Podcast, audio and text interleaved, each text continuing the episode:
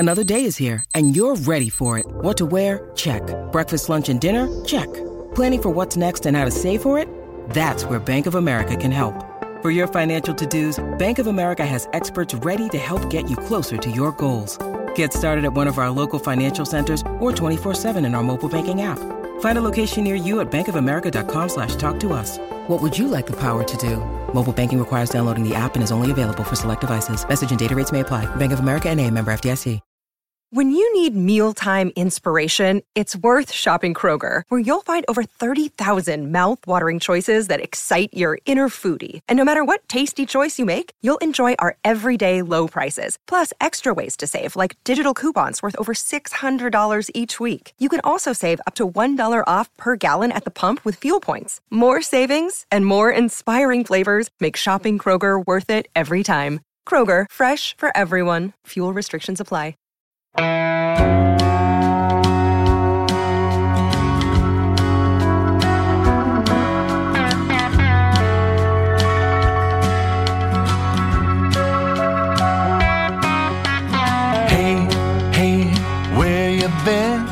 Buckeye Talk is about to begin. Hey, hey, hey, come on in. Welcome back to Buckeye Talk. Doug Lamarice and Stephen Means. For the first time in my basement, Stephen. What do you think? First of all, this is a really nice basement. It's finished. The walls are painted. There's like actual carpet. It doesn't smell. So, so long-time listeners of Buckeye Talk, the basement, for the moment, does not smell like farts, which it had smelled like farts for a decade. Uh, but we redid the basement. My wife painted the walls. We got new carpet. We got a new uh, sectional sofa at Costco. You get it in five, no, six different pieces. We mm-hmm. bring it down here. Costco has great bargains on uh, on sofas. So six pieces. In the uh, in the sofa, Stephen is counting them as we speak. Wait, no, no. Well, so you're on the sixth. Oh, the Ottoman counts the Ottoman, as a piece? I mean, it does when they're trying to sell you. I mean, that's fair. Yeah, yeah. That's fair. So, uh, so we're, Stephen's in the basement for the first time. He's fresh off the Ohio State basketball victory over Iowa, so we're going to talk a little bit about that. But you are here for our Justin Fields Buckeye Talk. Uh, I have been watching Justin Fields stuff all day. We're recording this very, very late Tuesday night. I watched the entire Q B one series that Justin Fields was on his senior year of high school, at least all the parts he was in. I watched a bunch of his high school highlights. I watched a bunch of his Georgia highlights. I watched the Tennessee game when he came in um, for some real snaps in the middle of that game. And I feel like I have a much better grasp on Justin Fields than what I did before. Stephen, what have you done to study up for the gigantic Justin Fields Buckeye Talk podcast? So since I'm working on a story, I've talked to a couple of people who cover Georgia's football team down there and good old Georgia in the south of southern of America. And just to get some insight there, obviously I've seen the Q B one show as well. Um, I'm going to be honest. I did not watch like the full show. I only watched parts that Justin Fields were was related to. Yeah. So like, cause like, I, with uh, with no no offense to the other Q B ones, I just don't care about like what you guys have to bring to the table. Well, the one guy seemed very nice. The guy who went to Iowa State seemed like a, a fine young man. Yeah, him. Jake. I, I watched season one too. Jake Fromm's on season one. Yeah. There's a guy who went to Wake Forest. I forget his name, but he was. They were decent people. Yeah. It's just, you know, you don't have any relation to like Ohio State, so I just don't really care that much about what you have to say. As I said one time uh, when we were sitting in the press box after an Ohio State football game, and someone said, um, "Oh wow, did you see the moon? Like it was a glorious moon mm-hmm. that evening." And I said, "I don't cover the moon." See? Yeah. So, like, I don't care. At all. If you're not paying me to know something, I don't want to know it. Bingo. That's all it is. So, we only watch the Justin Fields stuff, but we have a pretty good grasp on Justin Fields. We're going to talk about Justin Fields as a dude. We're going to talk about Justin Fields as a runner. We're going to talk about Justin Fields as a thrower. We're going to talk about really how we think this is all going to go. We're doing Justin Fields Week at Cleveland dot com. I wrote a column about Justin Fields on Monday about if it, if all the coaches last year said that Dwayne Haskins would not have been ready to play at Ohio State in his second year in college, why is Justin Fields going to be ready in his second year in college and his first year at Ohio State? I wrote a column about those comparisons. On Tuesday, Stephen wrote an analysis about the Ohio State quarterback room as a whole. Um, we're going to have um, a breakdown of all the quarterback situations in the Big Ten from Tim Bielek this week. We're going to have this podcast. Stephen has this story on Thursday talking about quarterback transfers, and we'll get into that a little bit. And then we have asked you guys for your feedback, and we're going to bring that back on Friday. I also have a thing I think I'm going to write on Friday. But we're going to, we're trying to hit you with Justin Fields every week, every day this week, because next Monday is the beginning of spring football practice for Ohio State. So we're building up. We did last week, the podcast was the spring football preview. This is the all Justin Fields podcast with this small caveat, which we're going to do for about ten minutes. How about those basketball Buckeyes? Congratulations, Ohio State Buckeyes. You probably just punched your ticket into the N C double A tournament. So couple things we want to talk about, but the tournament is the main thing. I've only gone to one game this year, and when I went and I saw them a week ago against Northwestern, I wrote, no way are they making the tournament. And all of a sudden, they're a different team because just like the Ohio State football team, they decided to pull a guy off the bench who hadn't played significant minutes the whole year, and when they gave him a shot, just like Brendan White and Chris Olave, guess what? He was good. Yeah, he was good. But he was also the exact thing that they've been searching for this entire season. So I didn't say his name because I'm going to say his last name wrong. You're the beat writer. You say his name. Justin Arnes. It's not Aarons. No. It's Arnes. Arnes. Justin Arnes had twenty-nine points. He did. He, he had never had more than nine points, no. which was in the previous game. Correct. When I wrote about this team and said they stink, there's no way they're making the tournament, he had never scored more than like six points in the game. I'm pretty sure he's only played more than ten minutes in a game. Like five times. Don't like quote me on that. I might be a little off. But I'm yeah, like the majority of his minutes this year have come in garbage time. And when I was there at the Northwestern game, he played. He started the second half, and basically Chris Holtmann said he started him in the second half because he was clapping hard on the bench. Yeah, like I didn't real listen, if I would have known my entire life that in order to go far in the game of basketball, all you had to do was show a little bit of enthusiasm, I'll probably be in the N B A right now. So you were not an enthusiastic bench guy? I'm not saying I was an enthusiast, not an enthusiastic bench guy. I'm just saying that like I didn't realize it played this much of a role in why a guy can go from being a bench warmer to scoring twenty-nine points against the number two team, twenty, twenty, the number twenty-two team in the country. I will say that had I not been cut from the seventh grade basketball team after a skins versus shirts scrimmage where I had to be skins and I was body shaming myself up and down the court and trying to cover up my little uh, my little teenage man boobs, and was so embarrassed about people seeing me with my shirt off that I couldn't even do anything on the basketball court. I was terrible anyway, but I still think if I had been named, if I was on the shirts team, because that was like the, the they, they, we went like five on five for like the last three or four spots, yeah. And I think if I had been shirts, maybe I would have made the team as the last guy on the bench. But I can promise you this, Steven, had I made that team, I would have clapped my butt off on the bench. There you go. I would have been the clappingest M F-er ever in the history of middle school basketball. Holtmann would have loved you. Holtmann would have loved me. Now, no skills, but a lot of that.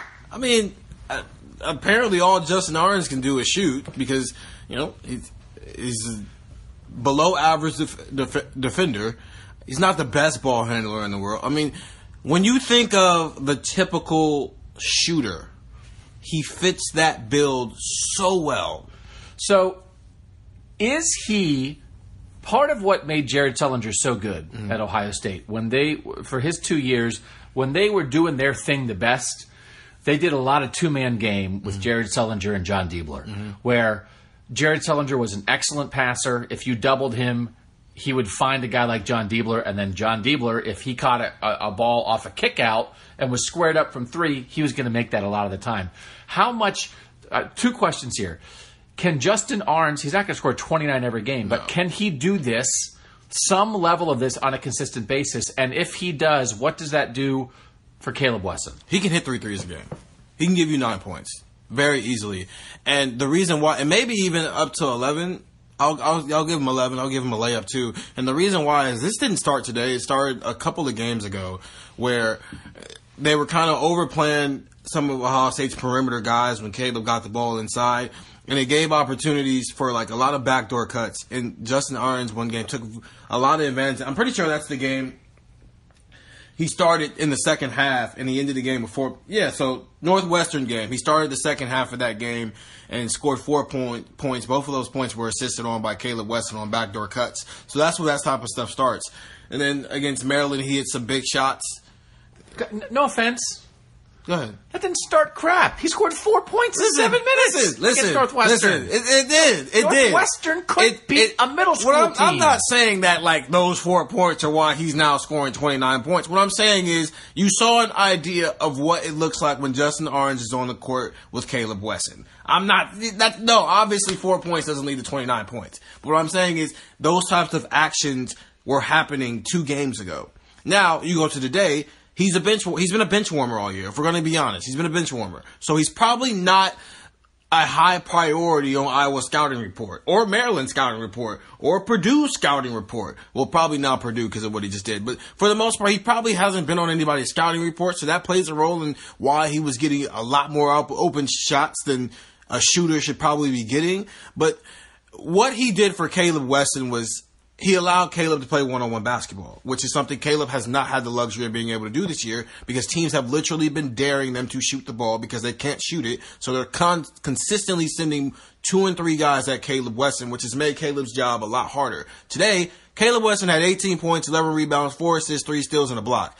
And you wouldn't have known that unless you looked at the box score because Justin Orange has twenty-nine points and hit six three-pointers in the second half.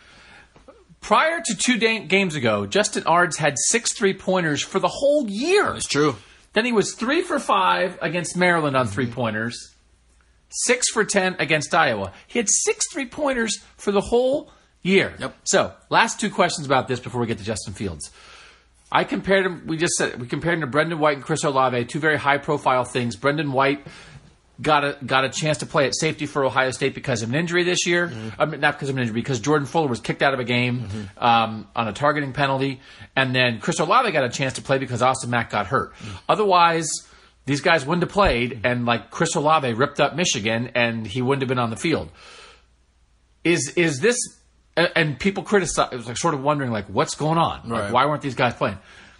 Is this coaching malfeasance? Like, what are they doing? How would it, how did this guy have zero role, zero, zero, zero role, mm-hmm. and now all this? Like, what? Whose fault is that? Because I know people like to make things happy and say, "Hey, wow, this is great."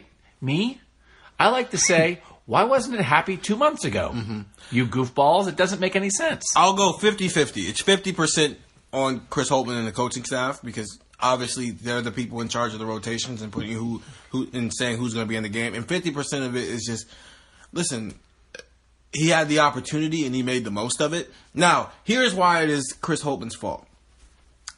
Chris Holtmann does not have five starters.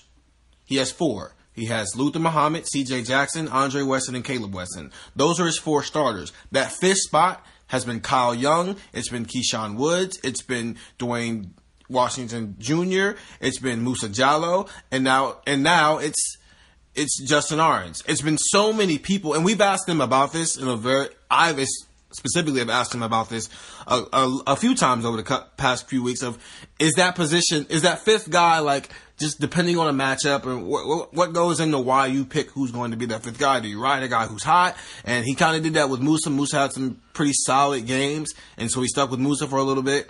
He said that Kyle Young would probably be like the set-in-stone fifth starter, but he missed three games to the stress fracture, fracture, and he's still not one hundred percent healthy from that. And so, it, you know, you can't put a guy out there in a consistent starter and play him starter minutes when his conditioning isn't necessarily where it needs to be because he can't always practice because of that leg. And Keyshawn Woods, he feels like Keyshawn Woods comes better, is a better player when he comes off the bench. Obviously, tonight he had a pretty solid game as a starter, but he went, him, he and Keyshawn Woods both agree that it's probably better if he's the sixth man, but plays like starter type minutes. So it's a lot of diff. It's their fault because you don't have a consistent five, and so you're just kind of throwing guys out there and seeing what sticks to the wall. So. Okay, yeah, Justin Orange had a really good game, but what if two games from now he's not having a really good game, and you got to throw somebody else in there, and all of a sudden you know, you're looking again for a fifth guy because all of a sudden the guy you had in there, because you were riding him while he was hot, is no longer hot. Now, here's the circumstance. Luther Muhammad was shooting forty-five percent from both the field and the three-point line for the majority of the season. He's gone cold his last, like, four or five games here. I'm coming into this game, I think the stat was, like, he's made, like, six of thirty of his last shots. Dwayne Washington has been a roller coaster this year. Some games he's like this where he has ten points and a half. Some games he can't find the rim. Musa Diallo doesn't really bring you much offensively. Kyle Young was injured, and Jadon Ledee is pretty much not going to have a role this year. So because of that, you go to the next guy, and that guy is Justin Orange, who probably should have had a role simply because he is a shooter amongst a team that doesn't have a lot of shooters, and he just kind of fit what they needed tonight. They needed a guy to be able to space. Iowa went to a two three zone for a while, which kind of forces you to shoot three-pointers. Well, Justin Orange loves to shoot three-pointers, and he knocked them down tonight. All right, so this is where we are with the basketball team, and we'll end on this for now. Ohio State is eight and nine in the Big Ten, and what are they, nineteen and ten overall? Um, eighteen and ten? eighteen yeah, and ten eighteen overall. And ten. All right. eighteen and ten overall, eight and nine in the Big Ten. That's seventh place in the Big Ten right now. Mm-hmm. They finish at Purdue, at Northwestern, home against Wisconsin. They're going to lose at Purdue. Correct. They should win at Northwestern. Northwestern's last. They stink. And then they're going to lose at home to Wisconsin. Mm-hmm. I mean, like, if you would think, okay, I, I don't. So if they go one and two in those games and they are nineteen and twelve heading into the Big Ten tournament, if they're the seven seed, the way standings are right now, they would play the ten seed in the first round. The ten seed's Rutgers at the moment. So if they do this, if this is how they finish the season, mm-hmm. lose to Purdue, beat Northwestern, lose to Wisconsin, finish nineteen and twelve, beat Rutgers in the first round of the Big Ten tournament to move to twenty and twelve. Then as the seven seed, they'd play the two seed, who's going to be either Purdue or Michigan, maybe Michigan State. It's going to be a top ten team. Mm-hmm. And they lose to that team. They're not going to beat that team. No. So if they do that and they finish twenty, let's see, they're, they're twenty, nineteen, twenty and thirteen. They'd be twenty and thirteen. Mm-hmm. Are they in? Yeah. They so in. This got them in. I think, yeah. As long as they beat Northwestern, they're in. And they and then they don't lose in the first that, round. That first round of the Big Ten tournament. Yeah. So they do not have to beat another good team to get in. No, all they have to do is beat teams they're expected to win it. Beat at this point. Because I thought they weren't going to get in. Because I thought if they only beat Northwestern and win that first Big Ten game, they don't win this Iowa game tonight. That's not enough to no. get in. So this is like their first decent win in a while. Mm-hmm. Iowa certainly is a cut below the top four or five Big Ten teams. Iowa's in the top twenty-five. It's a good win, but it, this is it, it's not like beating Purdue, but you think this is enough. Yeah. Okay. Right now, bracketology has them in at number ten, just for the record. So I didn't think they were getting in because I didn't know that Justin Arnes, who at the game I was at a week ago, was getting playing time based on clapping. I didn't know that he was going to score twenty-nine points against a top twenty-five team. That's my bad. I don't think anybody I, knew that. I didn't, I didn't know that. I think everybody's at fault. Like, wow, how do you go from clapping to almost thirty points? Because I basically, I remember when I was at, I said to Chris Holtman sort of like, so I, to paraphrase my question, it was basically, so that guy played because he clapped? Mm-hmm. And he sort of said, well, it wasn't only clapping. Right. But it was partly clapping. Yeah. So he clapped himself into twenty-nine points. Basically, he didn't complain that he wasn't playing. I mean, again, see, if you just would have clapped and kept your mouth shut and quit complaining about stuff, who knows? You wouldn't be in my basement at midnight. It's true. That is uh, for sure. All right, listen. That's our basketball roundup. We're going to take a brief break for Steven to consume his final. You got the box combo? Would you get four or five fingers? I got five, but I'm probably not going to finish. Five right fingers now. This late at night? I'm it's a hungry. big ask. It's a big ask. I mean, I'm twenty-four. You are twenty-four. I'll be okay. Two fingers down, three fingers to go. When Steven is done with those fingers, we'll be back with you on Buckeye Talk. All right, we're back. Steven ate one finger. Yeah.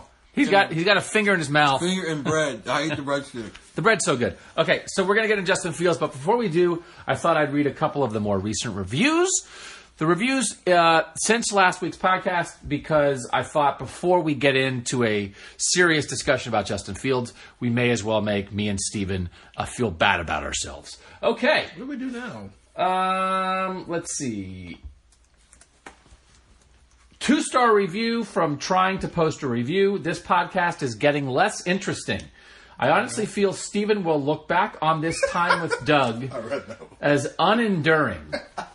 He tries to make sense, but really never knows where the non-stopping Doug is going or will go next. It's like he's being set up. You have talent, Steven. You are not full of yourself and have good instincts. Thanks, man. Which I read... The end of that is not there, I, in contrast to me, who is full of himself and does not have good instincts. Uh, keep it coming. Dane from the Ville. Really enjoy the show. Doug, you've rolled with a number of co-pilots and the show continues. Lay off the diet drinks. Water, coffee, or tea, my friend. Hello to Tim B when he shows up again. Now this one's mean about Steven. Yeah. Used to be so good. One star. Yeah. This used to be my favorite podcast with Doug, Bill, and Tim. Now the clown show with Doug and Steven is hard to listen to. Doug's shtick is to just try to be negative and super cautious about anything Ohio State related. You're not going to want to listen to my Justin Fields take. You're not. If you are used to be so good, Derek two seven eight nine two, you might want to turn off this week's podcast. You are not going to like what I have to say. Um... He is super cautious about anything Ohio State related, which he just plays off as being, quote, real and not a fan. I understand not everything in Buckeye Land isn't butterflies and roses, but you would think we were Michigan the way he talks about us and the quality of the team we have. Steven, in my opinion, has been a very poor addition. Thank you. They like to describe him as the young guy to balance old guy Doug. In my opinion, he is a basketball guy who doesn't know much about football and doesn't do his homework before recording. I keep listening because I hope things will get back to how they were before, but this duo is rough. Okay, so it's eleven thirty at night, and everyone hates us, and let's dig into Justin Fields. Let's do this. That felt really good, actually. I mean, we. I, I mean, like, he said, keep it real in quotation marks. That was real. I mean, yeah. We kept that real really hard. Yeah. We kept that so real that, like, I feel sadness in my tummy. It hurt right a little now. bit. It but, hurt. You know, I'll, I'll, I'll keep moving. But listen, like, if we can dish it out, we've got to be able to take it. Sure. We hope you guys hang with us. Um, again, the basement doesn't smell like farts, so that's progress. Everybody's all right. He's a critic. Including us. Yeah. Including us. We're going to start with Justin Fields again. We we have a much better sense of who he is as a player, and, and not that you get to know a guy through documentary, but um, Steven's talked to some people. Um, I think he's, we at least we have we have some better read on him as a dude. So... Let's talk about Justin Fields, the person, mm. first of all, and the path that sort of got him to Ohio State. On that show, Q B one, which is on Netflix now, season one, Tate Martell's in that. Season two, Justin Fields is in that. Um, it's a ten-episode thing.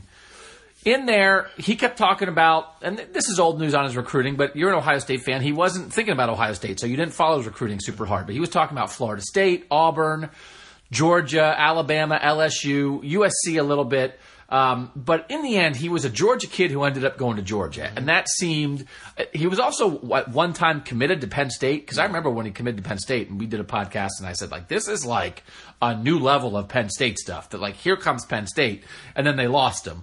Um, but he, he just seemed like a Georgia kid going to Georgia. And he had his announcement ceremony was in front of his whole high school on the football field. Everybody's sitting in the stands. Mm-hmm. He has a Georgia T-shirt underneath his high school jersey. He pulls that off. He puts on the Georgia hat. He's all Georgia all the way. So I will say at the start of this, this is not – even in a world where quarterback transfers are becoming more and more common and a lot of the highly rated guys transfer, this is not – the ideal way that I would want for any team to get its quarterback.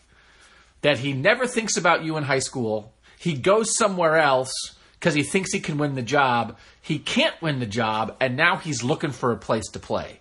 He said when he came here, when you got when we talked to him on signing day, and you, you talked to him, Steven, he said this was a business decision. Mm-hmm.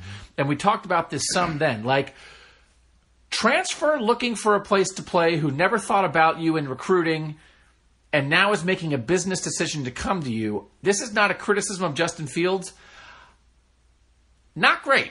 Even in a world where it's becoming the norm, Dwayne Haskins was committed to Maryland and hadn't been offered by Ohio State, and they wanted to, like, sort of have him hang around, and he wanted to commit. And so when Ohio State did come back around on Dwayne Haskins, Dwayne Haskins, there's a video of Dwayne Haskins in the Woody wearing an Ohio State jersey. He had a real connection to Ohio State. There's no video of Justin Fields no. walking around in an Ohio State jersey. So I'm not telling, I'm not saying that every quarterback you have to recruit and every player you have to recruit has to be a fan of your school from when he's a kid.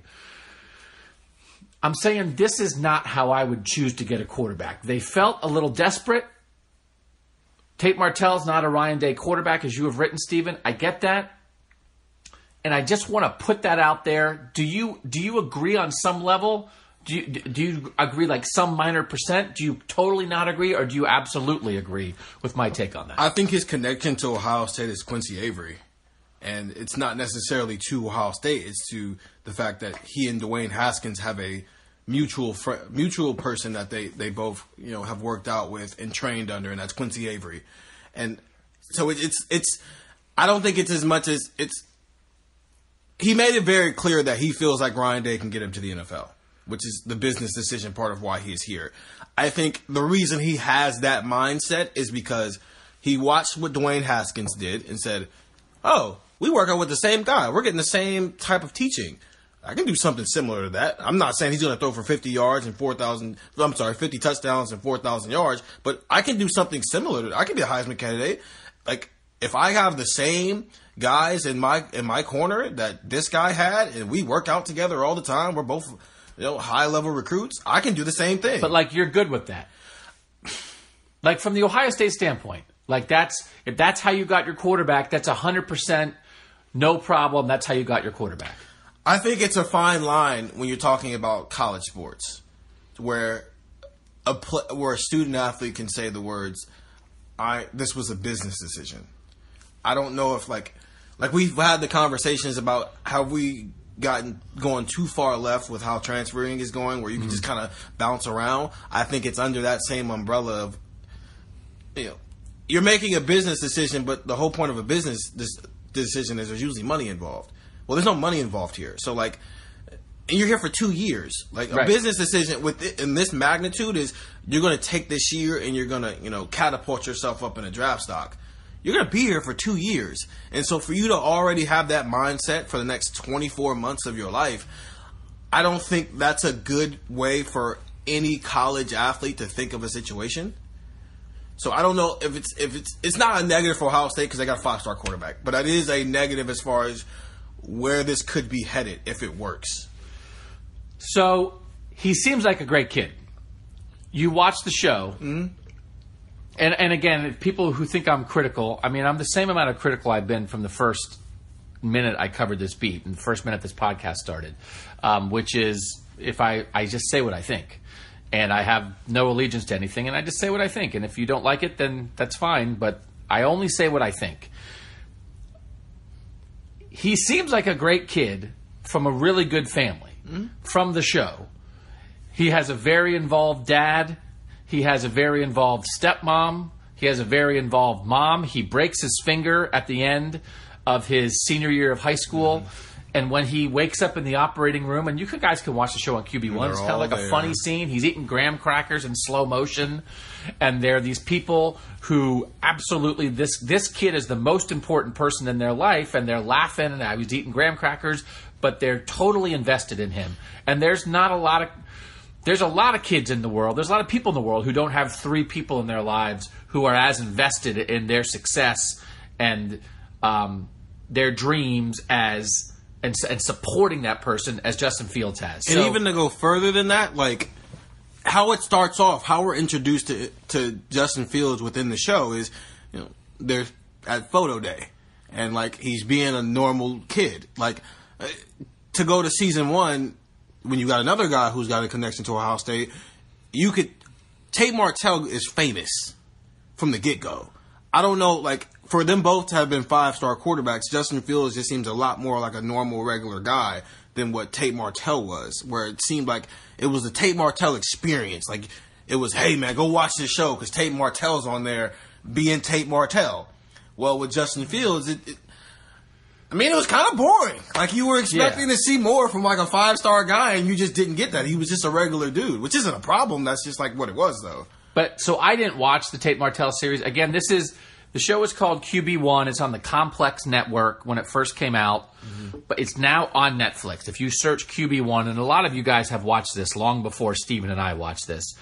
Tate Martell, there's three high school quarterbacks each year. Mm-hmm. Tate Martell is one of the three quarterbacks in season one. Justin Fields is one of the three quarterbacks in season two. Tate Martell, I didn't watch Tate Martell. You did, at least yeah. some of it. Tate Martell is... what percent jerkier than Justin Fields on the show? I'm not going to say he's jerkier. I'll just say the combination of him being who he is, along with being the starting quarterback for the number one team in the country, that was an experience. Justin Fields went to a regular... like, Tate Martell transferred to go play at that high school after right. his freshman year of high school. Justin Fields went to his, like, regular down-the-street high school. They just happened to have some other Division One guys on the team. He was friends with them. One of them was showing up late to photo day, which they made a whole comedy bit about. But, yeah, Justin, he went to regular school and was just, like, he was, there's a scene where he's on the boat hanging out with his friends. Like, he was doing regular stuff. He wasn't, yeah. people weren't, him, what he was tweeting wasn't, like, breaking news right at that time. Now, of course, now it is. Like, seemed like a grounded guy. Yeah. Really nice house, like pool in the backyard. Yeah, like, he just happened to be really, really good at playing football. But like really grounded guy and a really grounded family. Mm-hmm. So like that part of it, like how he's, he seemed like a little quiet. And again, I, I'm, we're not going to pretend we know Justin Fields, but you were there when he talked. Is that he's just a little more... he's a little more laid back, a little more quiet. Yeah. I don't know if shy is the right word, but he's just he's not as boisterous as as some quarterbacks are. Talking to him that day and then watching the show, it now makes sense why he was like that. I mean, that's not you know, you got camera. He's not the, the, he doesn't see the camera and it's like showtime, you know what I'm saying? This is just it's a part of what he does with his life. It's not necessarily a moment for him to be on display. And maybe he'll get more comfortable with us as, like, time goes on because we're going to be talking to him the next two years. But, like, first impression, it was very similar to what that show was. So, like, good dude. Yeah. All right. So here's my next take on that. There's a scene in that show where uh, his team is losing, and he has a sequence where he's hit uh, and he fumbles, and it's recovered in the end zone for a touchdown, and he comes out, and the next series, they get the ball right back. Mm-hmm. And he fumbles again on the very first play of the next series. He has consecutive fumbles. And he, he like, walks down the sideline and um, says, like, seeks out his dad, who who is either a police officer. Um, yeah, I'm pretty sure he's a police I, he officer. He might be, like, the, the, the maybe the – he's around the school a lot. It seems like maybe he's the, the resource oh. officer for that high school or something. Yeah. So he's on the sideline in uniform. He's in uniform a lot mm. um, as, like, as in an official capacity. And he, like, seeks out his dad on the sideline, and they have, you know, they have the mics everywhere. And he's saying to his dad, like, Dad, I don't know what to do. I don't know what to do. Mm-hmm. And his dad is just telling him, you know, your teammates need to see you as a leader. You know, don't Typical let this get you talk. down. So so he seeks out his dad in the middle of a game on the sideline, which was a little unusual. And he was a little freaked out. He's a high school kid. It happens. And then, like, he came out and, like, ran eighty yards for a touchdown, whatever, but they lost. And as soon as that game ended, he, like, stood up in front of his teammates and said, like, that's on me. That's on me. I'm the reason we lost. And everybody, this coach said, nobody loses because of one player. We win and lose together, all this stuff. But he takes that on himself. He was a little freaked out in the middle of that game, right, mm-hmm. when some bad things happened. And the way he plays from the highlights of this high school series, there seemed to be a lot of moments to me where he is trying to do things on his own. Yeah. That he's trying to make a play by himself. And we'll get into him as a runner as a th- and a thrower because I think there's a lot of ground to cover there. For a kid who, through the lens of this show as a high school senior, I felt like at times was putting too much on himself, was trying to do too much himself, then goes to Georgia, wants to compete right away, doesn't get to compete as much as he wants to. And the minute, like, he can't win that job is out. And now, like, again, a lot of guys transfer. I don't know how many guys transfer up, kind of, or sideways. Like, Hunter Johnson left Clemson. He was a five-star recruit. He was in between Kelly Bryant and Trevor Lawrence. Trevor Lawrence got there. Hunter Johnson saw the writing on the wall. He went to Northwestern. Northwestern's like, my God, we'll send a limo for Hunter Johnson. We don't care how we get Hunter Johnson. This is a miracle that we got him. Justin Fields, like whatever Hunter Johnson does at Northwestern, is great. Everyone at Northwestern's going to love him because mm-hmm. he's not supposed to go win a national championship. Justin Fields is supposed to come win a national championship. Mm-hmm. He's leaving the school where he couldn't win the starting job to go to a school where, and we'll get to our poll on Cleveland dot com, but where he's supposed to win the Heisman and win the national championship this yeah. year after not winning the yeah. starting job last year. I am curious about Justin Fields trying to do too much at his new school with his new teammates, taking a lot on himself and perhaps having moments where he struggles this year, and it is very hard on him because he is going to a place where this is not, oh, he's the best quarterback we've ever had. It's like, okay, he's supposed to be as good as Dwayne Haskins, who's going to be a top ten pick in the N F L. And, like, I don't think that's going to happen right away. Uh, maybe, like, that applies to every high schooler in the country. Am I making too much of that scene? Is that just what eighteen-year-old kids do there? eighteen-year-old kids who have high standards for themselves, which you want kids to have? Am I making too much of it? Or is there anything there that this might be a kid who puts a lot of pressure on himself? To kind of segue it into football a little bit, I talked to Dean Leckie. I hope I'm saying your last name correctly. If not, I do apologize. From Dogs two forty-seven, which is their two forty-seven Sports um, website down there. And one of the things he talked about when Justin Fields was at Georgia in the limited time he did play, he talked about a sequence in the Auburn game where he went through his reads, but then just tucked in and ran it himself. Now, it ended up obviously working out in his favor, but he felt like a lot – from what he he said to me, it seemed like a lot of people were wondering, man, you tucked that really fast and really didn't like let the play develop yet.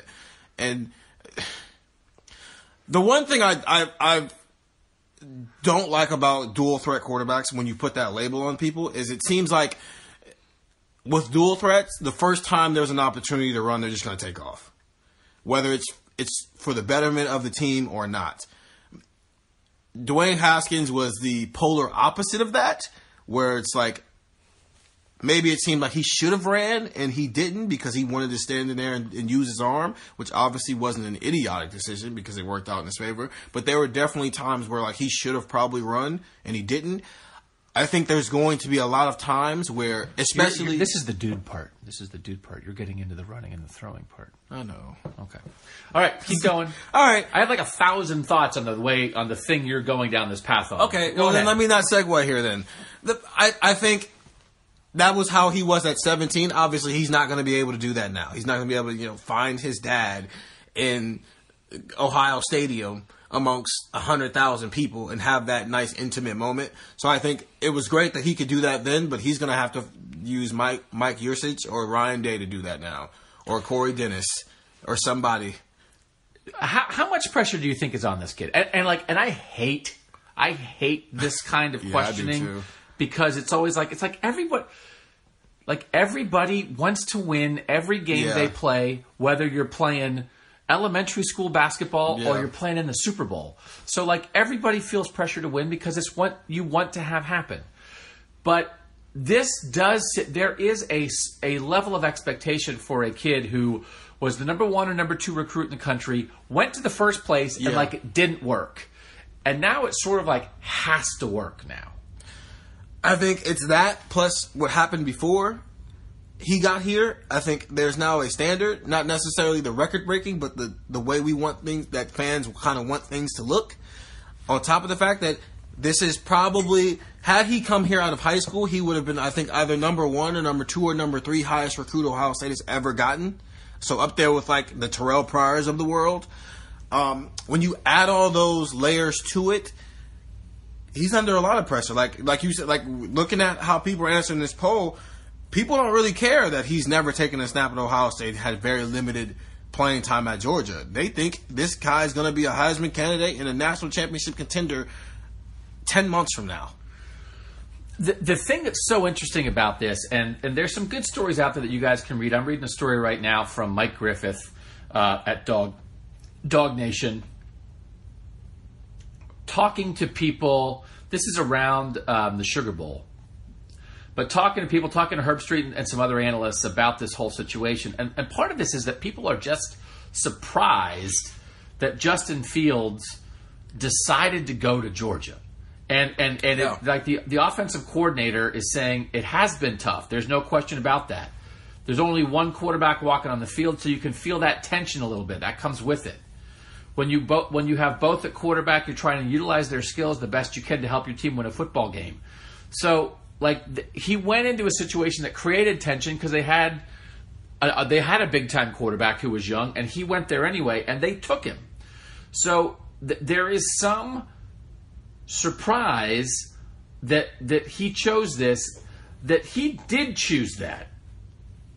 Like, is that a plus for Justin Fields? This whole thing, and again, I, I, I don't. I'm not trying to hold an eighteen-year-old's decision against him. I'm just trying to like analyze the things that have happened mm-hmm. as we're trying to figure out what Justin Fields' season and career at Ohio State's going to be like. He chose to go to a school where the starting quarterback was a freshman who nearly led them to the national championship, mm-hmm. and he went expecting to beat that guy out, because when he didn't beat him out, he left. Like, is that a positive? Like, he has all this confidence in himself? Or is it is it the way this transpires sort of like, like what was everybody thinking?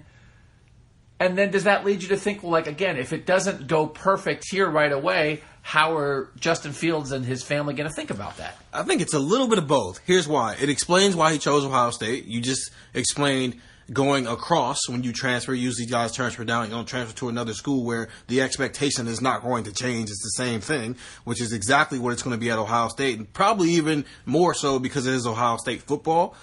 But there is a part of it where it's like, let's take Trevor Lawrence, for for instance. He kind of did the same thing, but he was probably the better option, and Clemson was in a position where, like, as long as they kept winning, they were going to be in the college football playoff because their schedule didn't necessarily afford them a loss, but they, no one thought that they were going to lose any of those games on their regular season schedule. They're in the A C C. So Dabo was in a position where, like, he could mess around the first four or five weeks until he actually settled in on a quarterback, and that just happened to be Trevor Lawrence over, over Kelly Bryant.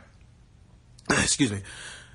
With Justin Fields, I don't think that situation ever really made sense. And obviously, like, if you're Kirby, you're going to take a five-star quarterback. But I don't think – I'm not surprised that people felt like, why are you coming here? You, the, the chances of you – how it was explained to me was – what that whole situation was, it wasn't so much anything Justin Fields could do to win the job. It was, what is Jake Fromm going to do to make sure he doesn't lose the job? So let so let me ask, did you get the sense from the people you talked to, did Justin, was Justin Fields mishandled by Georgia in any way? Did you have any? I, no, I okay. think it was just more Jake Fromm did what he was supposed to do, um, and it, it, it had, like, Justin Fields didn't do anything wrong as far as from a competition standpoint. It's just they've got Jake Fromm, who literally just led them to a national championship game. And then on top of that, they've got Jacob Eason, another five-star guy. Justin Fields went to a situation where you've already got two other five-star quarterbacks. So, well, Eason was gone, right? Eason left because he got scared off by – because Fromm took Eason's job. Correct. And then Eason left. Yeah. So it's like Fromm did the same thing, yeah. but Fromm – One. successfully took the job. Now, yeah. Eason got hurt, and that opened the door a little bit, mm-hmm. but he also kept the job when Eason came back. I don't know. It's a strange thing. Believe like when you when you believe in yourself and it works out, it's You're like, a wow, you believe in yourself. When you, when you believe in yourself and like it doesn't work what out. What were you thinking? That's every decision, though. Whenever yeah. it works out, you're a genius. When it doesn't, it's what were you thinking? So, I mean, there there is, and I was reading through, so there was a, you know, a transcript out there of, of the conversation he had with Ohio State writers when he was here. Um, and I wish, I, I, it sounds like he's not going to go down this road, but like you'd really like to delve into sort of like what happened at Georgia and his mindset. There was a game there, they lost to L S U, mm-hmm. and he only played five snaps in that game, and Jake Fromm didn't look very good. And it seems like from the stories you read, everybody thought he was going to play a lot the next week. Like, hey, Georgia just lost, the quarterback didn't look great, the door is cracked. And then the next week, he didn't play at all. Mm-hmm. It was the first game of the year he didn't play at all. So I'm sure that was like a signal to him. That was like the eighth game of the season. He didn't play at all against Florida. He played in twelve of the fourteen games, and at that point in the season, he was averaging about fourteen snaps a game, mm-hmm. two-thirds of the way through. The only game of the year where he played more than Fromm was the UMass game, which is all the all the S E C yeah. teams have a have a lousy game in the second to last week of the we, year before their rivalry game. So against UMass, he played a lot. He was still only five of eight for one hundred twenty-one yards passing, and he carried the ball seven times for one hundred yards. And there was a quote in another story that I read where someone overheard him saying to a teammate after a game, like, yeah, all I did was go in there and hand, and hand off, kind of a thing that a lot of people were writing that when he did play, he didn't really get to do anything. Mm-hmm. So I, I guess there may be a thing of beyond, like, you didn't win the job. It's like you felt like I didn't even get a chance, because when they did play me, like early in the season, I was watching a game that was like the fourth game of the year, um, and they had a graphic. He had played like twenty-five percent of the snaps then. And the way they were talking about this situation with Justin Fields early in the year was they were comparing the Alabama situation, the Clemson situation, and the Georgia situation. Mm-hmm. And the Alabama situation was Tua was starting, Jalen Hurts was playing some, but Tua was the younger guy who had already taken the job. Mm-hmm. Jalen Hurts ended up transferring. The Clemson situation, Kelly Bryant and Trevor Lawrence were kind of equal at that point early on. Kelly Bryant had just decided he was transferring because they had just named Trevor Lawrence the, the starter. So that was the young guy took the job. Mm-hmm. And then the third situation, Justin Fields was playing about twenty-five percent of the snaps early on. The young guy did not take the job. But in all those situations, the guy who wasn't the starter left. Jalen Hurts left, Kelly Bryant left, and Justin Fields left. Mm-hmm. So the idea that you're at a high-profile place, you're a great quarterback, you're not the starter, everybody in those situations is leaving. Mm-hmm. It's just... the other situations were old guys getting run off by the young guys. Who were clearly better. And in this situation, Justin Fields did not, was unsuccessful in running off Jake Fromm, so he decided to leave himself. Mm-hmm. So in the end, does that does that tell Ohio State fans anything about Justin Fields? Is there legitimately anything to take away from that, or is it, should Ohio State fans look at Justin Fields the same way they would as a guy who came here out of high school? Yeah, just like, I mean, because that's like the norm now with quarterbacks. It's only one quarterback on the field at all times, so that's going to become a norm. Where like if Joe Burrow did it, he didn't win a job and he left. Tate Martell left before he even had a chance to win the job. Like this is this is the norm now. Like if you're a high profile quarterback and you don't win a job, you're probably going to leave. So like this is not something that should be any type of, you know, I guess like. attack on Justin Fields' character or anything like that. He's just doing what everybody else in college football at that position is doing. Yeah. Okay. I, I, I think I think you can think the ideal path is to recruit a kid out of high school and get him to come to your yeah, school. Yeah, of course. But also not think that there's anything wrong with Justin Fields or the way that this... especially at a position where only one guy is on the field. It's yeah. very hard to go a whole season when you're just... alternating quarterbacks. Ohio State tried it with Cardell Jones and J T Barrett. Alabama tried it for a little bit with Hurst and Tua. Uh, Clemson tried it for a little bit with Trevor Lawrence and Kelly Bryant. You've seen people try it. Michigan tried it one year with Denard Robertson. And um, I'm forgetting his name right now. Um, oh, oh, yeah. Um, the the uh, the guy who knelt next to the when J T yeah, was hurt. And decided to change his number to number ninety-five as a quarterback. Dwayne? It's no, it's Dwayne. No, I'm... that's not important. The point of the matter is we've seen other teams try to do this, and it never works. You, with the quarterback, you got to have one person out there. And so the guy who doesn't win a job is probably going to leave. You're looking up his name, aren't you? Devin Gardner. Devin Gardner. I knew yeah. it was a D. They tried it one year, and like it was very clear that when Denard Robertson was on the field, he was go- they were running, and when Devin Gardner was on the field, they were probably going to have a pass play. It does not work at the quarterback position. You got to pick one, and with the understanding that the guy you don't pick most of the time is going to be gone at the end of that season. Okay, I think that we'll, we'll get it. We don't know exactly what happened in Justin Fields' head, so he's here. I will say my only concern is, will he perhaps put too much pressure on himself, and what will that mean in the moment when it happens? And I think what it might mean... I'm going to tell you now what my conclusion on this whole situation is, which is I think there is going to be a bump or two in two thousand nineteen, and then this is not going to be a national championship team in two thousand nineteen because Justin Fields is going to have some really high highs, but I am... absolutely expecting a couple low lows, some unexpected lows. And then like in twenty twenty, look out. So that is going to be my conclusion here. And when we get to this poll about what you guys are voting, about what you think, what your expectations are for Justin Fields, we'll get into that. I just think there are a couple things here that you have to have a reasonable expectation. And let's get into him as a runner, and then we'll get to thrower, and then we'll get to expectations. Because people are throwing some comparisons out here, and I know Trevor Lawrence, as a true freshman, just led Clemson to a national title. And I know Johnny Manziel, as a redshirt freshman, his first time as a starter, won the Heisman Trophy. And I know, I know, I know it's happened. I, I know that. Jameis Winston did both. But but I also want to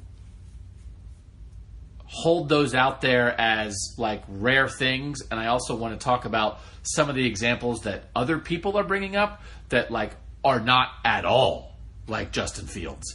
Just to make sure that you guys say, well, what about this guy? And it's like, yeah, I'm going to tell you why that guy is not at all like Justin Fields in twenty nineteen.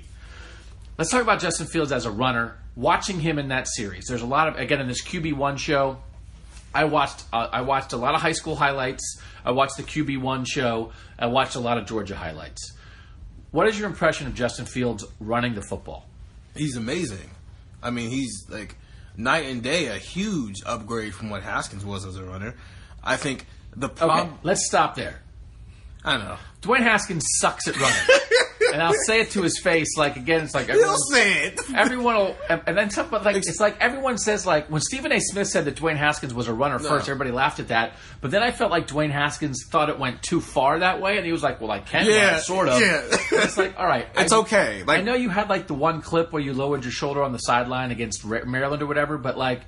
Dude, you can't run, and we don't care that you can't run. Yeah. You do something else really well. The point I'm making is I think he's a he's one heck of a runner. I think the problem is going to be early on. I think one of the problems Dave's going to have to deal with is stay in the pocket and let things progress. Okay, but let me ask you this. That's what you want? Do you want Justin Fields staying in the pocket? I didn't say staying in the pocket and just being like a Peyton Manning. But, or Dwayne Haskins. Yeah.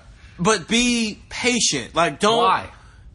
Really? Well, I'm asking... Because what I'm getting to is, like, I don't think the offense can look at all like it looked last year. No, but... Like, not one percent I think as a quarterback, you've got to allow your progressions to go through.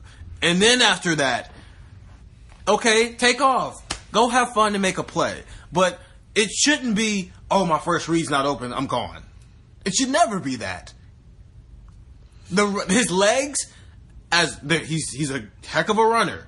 They should be the bonus. Okay, so that, so that's what should. What do you think's going to happen in twenty nineteen? Okay. Do you think Dwayne? Do you think Justin Fields, after spring football mm-hmm. and preseason camp, is going to start the season going through his progressions and not taking off right away? I think there's going. I think this is exactly how it's going to go.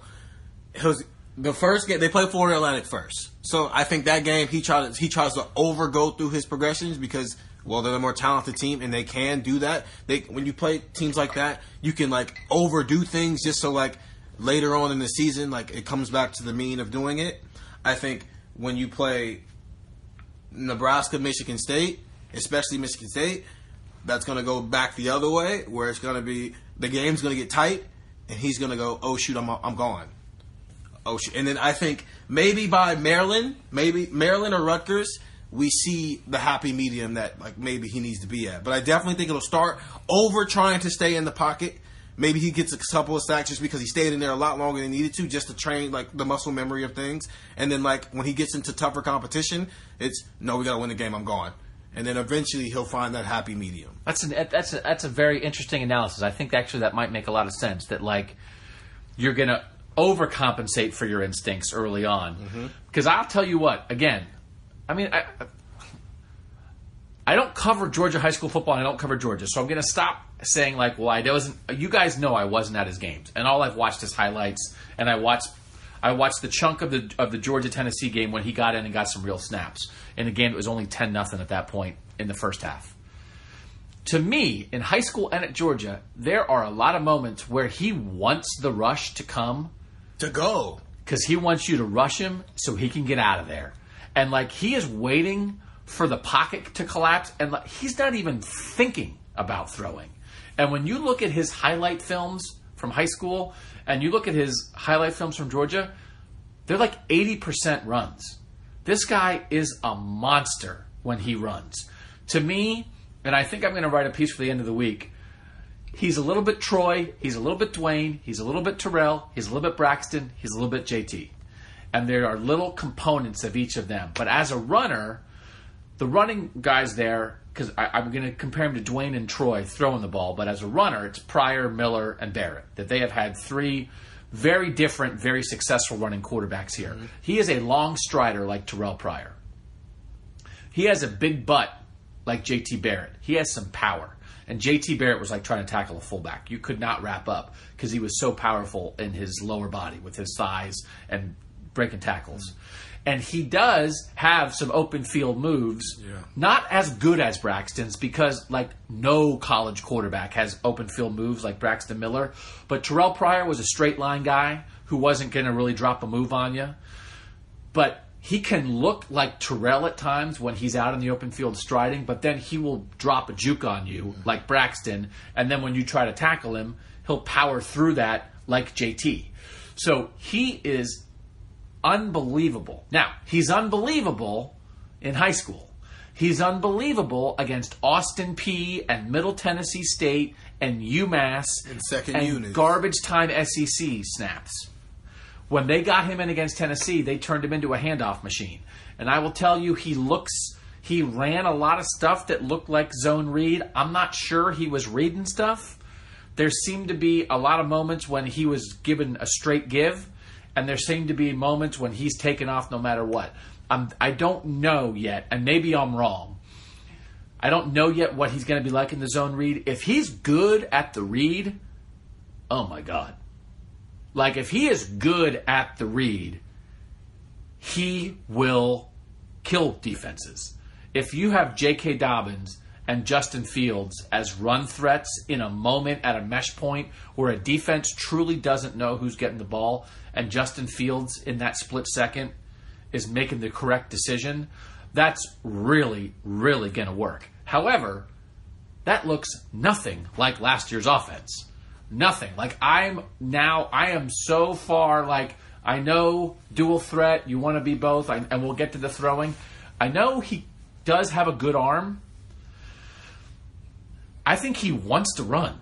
And it is absolutely, at the very least, it is his instinct in moments of trouble. Dwayne's instinct in moments of trouble was to get rid of it. Justin Fields is, the minute anything breaks down, is, I can outrun you, I can juke you, and I can break your tackle. So why would I do anything else other than take off right now? Because this is a business decision, and he feels Ryan Day can get him to the N F L. That's a very interesting point. So he's not going to run his way to the N F L. No, you're no not. Matter how good he is. There's been maybe since I've been alive. So it's oh, not... we're going to do this now. We're going to do the I'm so young. I've no, this is just genuine. Oh, no, it's just I can only speak for what I've like. been on this earth to like understand. I'm I gonna... wasn't alive when Steve Young played football, but you were, Doug. You old. All right, but Steve Young wasn't a runner. Steve Young ran like a maniac. Right, but he's all right, he wasn't Michael Vick. Well, nobody's Michael okay Vick. Then. So Michael Vick was a Hall of Famer at it, and Kaepernick got to a Super Bowl doing it. Kyler, gets, Kyler ran like a man. Now, Kyler threw last year, too. Right. But Kyler in the open field is like... Which is fine. Things but, you've rarely seen, and he, he might be the number one pick. Okay. No. Oh, Arizona might take... I know. You wait and see. I, but Cliff Kingsbury is going to fall in love. Please don't. But, like... Oh, now I can name some guys that, like, maybe, like, he needs to pattern himself after because it's more likely that this will happen. Russell Wilson's won a Super Bowl. He can run. He's a thrower. His run is the bonus, and it kills defenses on third downs when all of a sudden he randomly takes off and runs. All right, go, and now do the other thing you're going to do. Just name the other guy you were talking about. Okay, imagine Cam Newton without the muscles. Another guy. He's got a great arm. His his legs are the bonus, and they kill people. And he won an M V P doing it, and he got to a Super Bowl doing okay. it. But guess what? Hmm? Cam Newton's one year at Auburn when he won the Heisman and they won the national title. He ran the ball two hundred forty-two times. He threw the ball two hundred forty-six times. Cam Newton running the ball accounted for twenty-eight percent of Auburn's snaps that okay. year.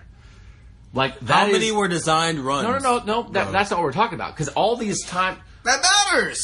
No, but that's not what we're talking about at all. This conversation we're having right now is about how Justin Fields is going to drop back and want the rush to come so Understand he can scramble. That. Those aren't designed runs. I know, but it's but that's not what we're talking about. We're not talking about what Ryan Day is going to decide to do with him. We're talking about what Justin Fields is deciding to do in the moment. That's the whole conversation we're having right now. They're going to design run him some zone read stuff here and okay. there, right? We said he's going to be good at that. But also, he has to decide, when I drop back, am I making money? Or am I doing what feels what I've what I've done so well my whole career? Mm-hmm. And those are two different things. He Cam Newton ran the ball two hundred forty-two times out of eight hundred sixty-three offensive plays for Auburn. You cannot sit here and do that. You're saying Justin Fields can't run that much? No. What I'm saying, yeah, actually I am. And the reason why, you can't say that, but in the same breath say, I feel like Ryan Day can turn me into an N F L quarterback.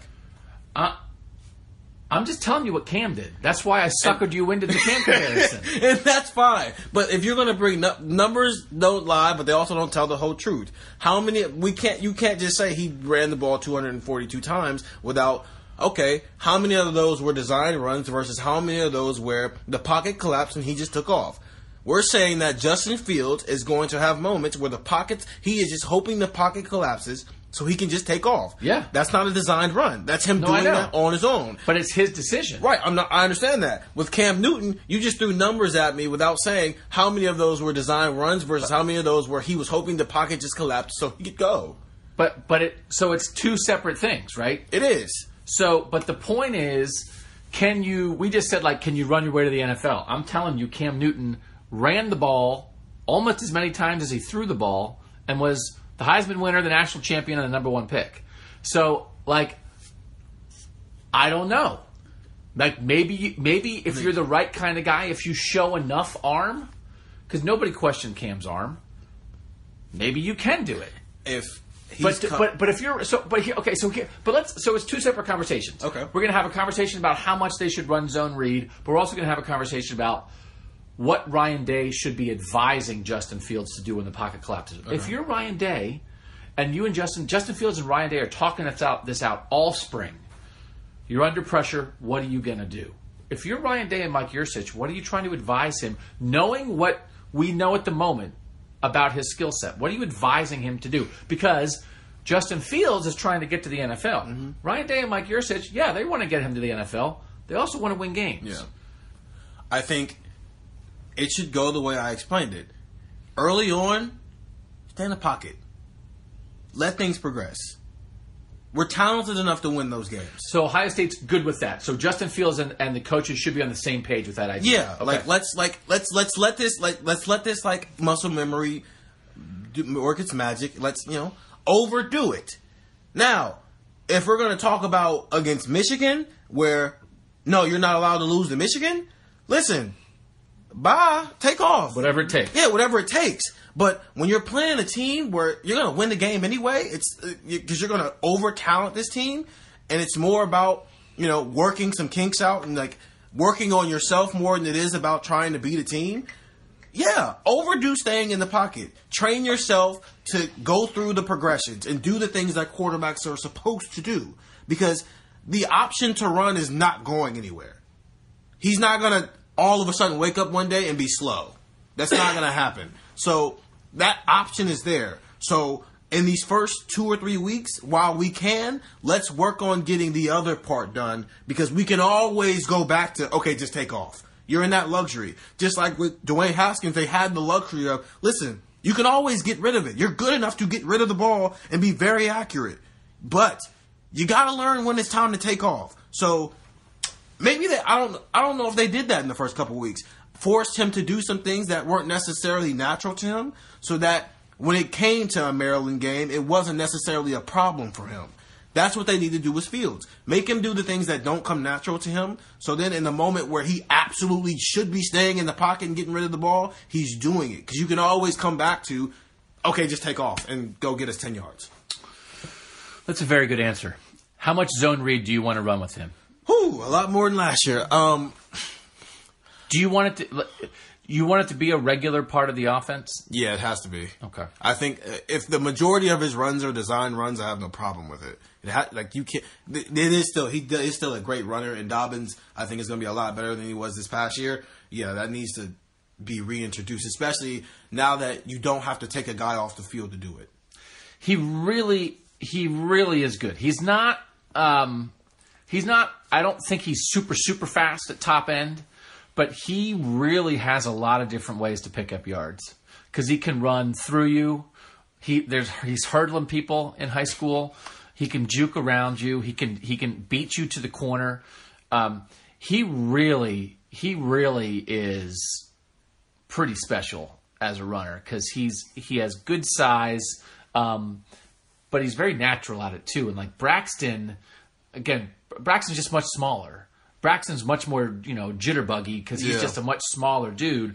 But Justin has a lot more of that than J T or Terrell did, um, which is which is when you have a guy that that big who can move side to side like that in the mm-hmm. moment and do a start and stop and a stutter step and stuff. It really is. He is going to give some defenses a lot of problems. But again, it's one of those things. I, I, I just. He is going to be able to take apart. I think you make a really good point. He is going to be able to just devastate eight teams on the schedule. He could run for two hundred fifty yards, but what would that mean? And then when you get to Penn State or Michigan State or Michigan, and you've got a good defensive plan, and you're going to try to pen him in, mm-hmm. and you're going to have a spy who's nearly as athletic as him, and you're going to do some different things. If that's what you're falling back on, you're in trouble. So I think the idea of forcing yourself to throw makes a lot of sense. I want, I want to, I did math, so my fingers are sore from all the counting on my fingers I had to do. I want to make this point, and I can't remember what we said last week about how how many carries we thought Justin Fields would get. We had a big conversation about it. I think at one point we said if there's four hundred to give, um, Dobbins gets like two hundred fifty. And you split the other one hundred fifty between uh, Fields, McCall, and maybe Steele if he's a part we, of it. We, we were thinking more like seventy to one hundred, I think, is yeah. what our debate was over. Yeah. I said maybe more like one hundred, and you said maybe more like seventy-five. Yeah. Okay, here's the point I want to make. I went through from Terrell Pryor in oh eight through Dwayne Haskins last year. The only year I didn't do was two thousand fifteen because they played Cardale and J T, yeah. and I wanted the zero in on the starting quarterback. Here is the greatest percentage of offensive snaps that were the quarter, the starting quarterback running the ball. Okay, so this is what we're, we're talking about. For instance, the number one is two thousand twelve Braxton Miller, which is not a surprise at all, which is Urban Meyer's first season. Urban Meyer has said a million times the offense that year was Braxton left, Braxton right, Braxton mm-hmm. save us. Um, that year, they ran nine hundred thirty-one, excuse me, they ran eight hundred thirty-seven offensive plays. Braxton Miller ran the ball two hundred twenty-seven times, which is ridiculous. Braxton Miller that year was twenty-seven point one percent of the offense was Braxton Miller runs, okay? twenty-seven point one, Braxton Miller two thousand twelve. Number two, J T Barrett two thousand sixteen, which is he's now the full-time starter. They say they want to throw it more. J T Barrett is twenty point seven percent of the offense, his runs. Third, Braxton Miller in two thousand eleven, nineteen point three percent of the offense are his runs. Terrell Pryor in two thousand nine, eighteen point four percent.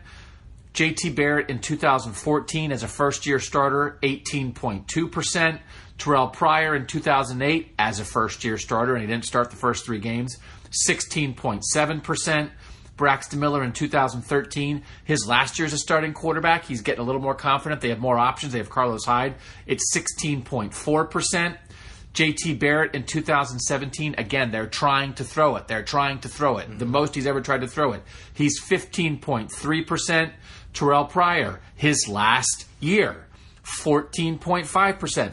All these guys, by the time they're their last year as a starter, they're running it less than they did early in their career, mm-hmm. right? They're all these guys who are dual threats, who can do both, but their instinct when they get in trouble when they're young is to run more, mm-hmm. okay? So again, Ninth was Terrell Pryor, fourteen point five percent in two thousand ten.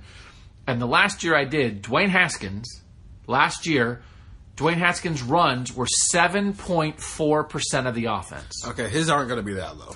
So last year they ran one thousand sixty-two offensive plays, okay? So let's just say they run one thousand offensive plays this year, mm-hmm. okay? If he's anywhere in this range, again, anything above Dwayne Haskins, the lowest is Terrell Pryor, fourteen point five percent. That's one hundred forty-five carries for Justin Fields. If he starts creeping towards the high end, if he's more like Braxton Miller his first year, that's nineteen point three percent. So last week we were talking about seventy-five to one hundred carries for Justin Fields. In a world where they run one thousand offensive plays, I think he's running one hundred fifty times. Minimum. Because he's so good at it. Mm-hmm. And it's going to be a combination of, I think there's going to be a zone read with Dobbins and Fields that can work, that they're going to want to do. And as defenses figure out, once you're running zone read, you got to take what the read says. Yeah. So sometimes that's going to be Justin Fields keeping it. Now, they might end up, if you end up in a world where they're trying to take Fields away and letting Dobbins keep it, good. That's great. All of a sudden, if that's the world for Ohio State, J K. Dobbins is going to have a huge year. If that if they get to that point where they run a decent amount of zone read and defenses take away Fields first, Dobbins will go nuts. But Which I won't think, be surprising if teams start doing that. Well, like, it's like when we think about, like, J K. Dobbins, and we talked about this and people were mad at me that I said it before, J K. Dobbins wasn't as good last year. Mm-hmm. He didn't have a quarterback run threat. No, and when they tried it, it was too late in the season. So that all that stuff, there's no that zone read where the quarterback's enough of a threat. Now, still when J K was a, was a freshman, a lot of times they wanted J T to keep it. So J K has never been in a situation where he's run zone read with a quarterback that's a better runner than him. That might be the situation this year. You might be so scared of Justin Fields, you take away Justin Fields and let J K. Dobbins go. Let's watch J K. Dobbins run for two thousand yards in that situation. I think in some of these Big Ten games, he's a big play away from that happening. Like, he runs one for twenty-five plus, and all of a sudden it's like, yeah, we're not letting that happen again. But I think I think the combination of the zone read possibilities and the natural instinct of come rush me and yeah. watch me what I do, my new number on Justin Fields carries is one hundred fifty. That is fifteen percent of the offense with one thousand plays. And, and if he ends up at fifteen percent of the offense, that would be the ninth most in the last decade. Which isn't a problem because a lot of that is going to come in a zone read situation. Um, I don't have a problem with. I don't have a problem with the number being high when it's designed. I have a problem with it if, like, of those one hundred fifty, seventy-five percent of them were just him. Oh no no no no! I'm out. Like if but, that's what it what is. It, but what if it works? Don't you think it's going to work? Because you, you watch this guy scramble. Yeah. This guy scrambles. It is unbelievable. Because one of the funny, like when Braxton sometimes, and and Urban said this sometimes, like Braxton at times wasn't a great scrambler. Braxton was better in the called reads. Yeah. So so I don't know what his scrambling instincts are. Troy could be a great scrambler, and Troy would scramble to throw at the end of his career. I don't know if Justin's going to scramble to throw, if he's going to scramble to scramble, but there is some component of it. Terrell Pryor won games. He won the Iowa game one year by scrambling on third down. There are going to be times where you're going to drop back to pass on second and seven, and if that rush comes and there's a lane and you think there's twenty yards there for the taking, you absolutely want him taking that. I, I'm, it's fascinating. And we're only going to get, here's the thing, we're not going to get a great read. We're going to get some, we're going to get a read on the situation and the spring game and spring practice. We're going to see how much zone read they run and how they look with that. We are not going to know what his scrambling instincts are going to be until, until we get one. to game action. Yeah. And then I think you might. I think you're going to be one hundred percent right. What we think we know based on Florida Atlantic is not necessarily what it's going to be. What if against Cincinnati it's tied in the third quarter? And yeah, and then it becomes a situation where it's all right. We just need to win this game. So so if, do you? So if you want to scramble for eighty yards, yeah. go. But against Florida Atlantic, stay your butt in the, in the pocket and let things progress. But, I, like, I, I think it is going to be fascinating to watch because Dwayne Haskins didn't do it at all. seven point four percent of the offense in a world where every other starting quarterback at Ohio State in the last decade, when they had three very different but very effective runners, were all fifteen percent. And had to force him to do it. That's what's interesting. And Justin Fields is much more that. Justin Fields, as people, and that's part of why I wrote this about Dwayne, like you just, I think you have to, I think to to enjoy Justin Fields the most, Dwayne Haskins got Justin, Justin Fields here. To enjoy him and appreciate him, you need to forget that Dwayne Haskins ever existed.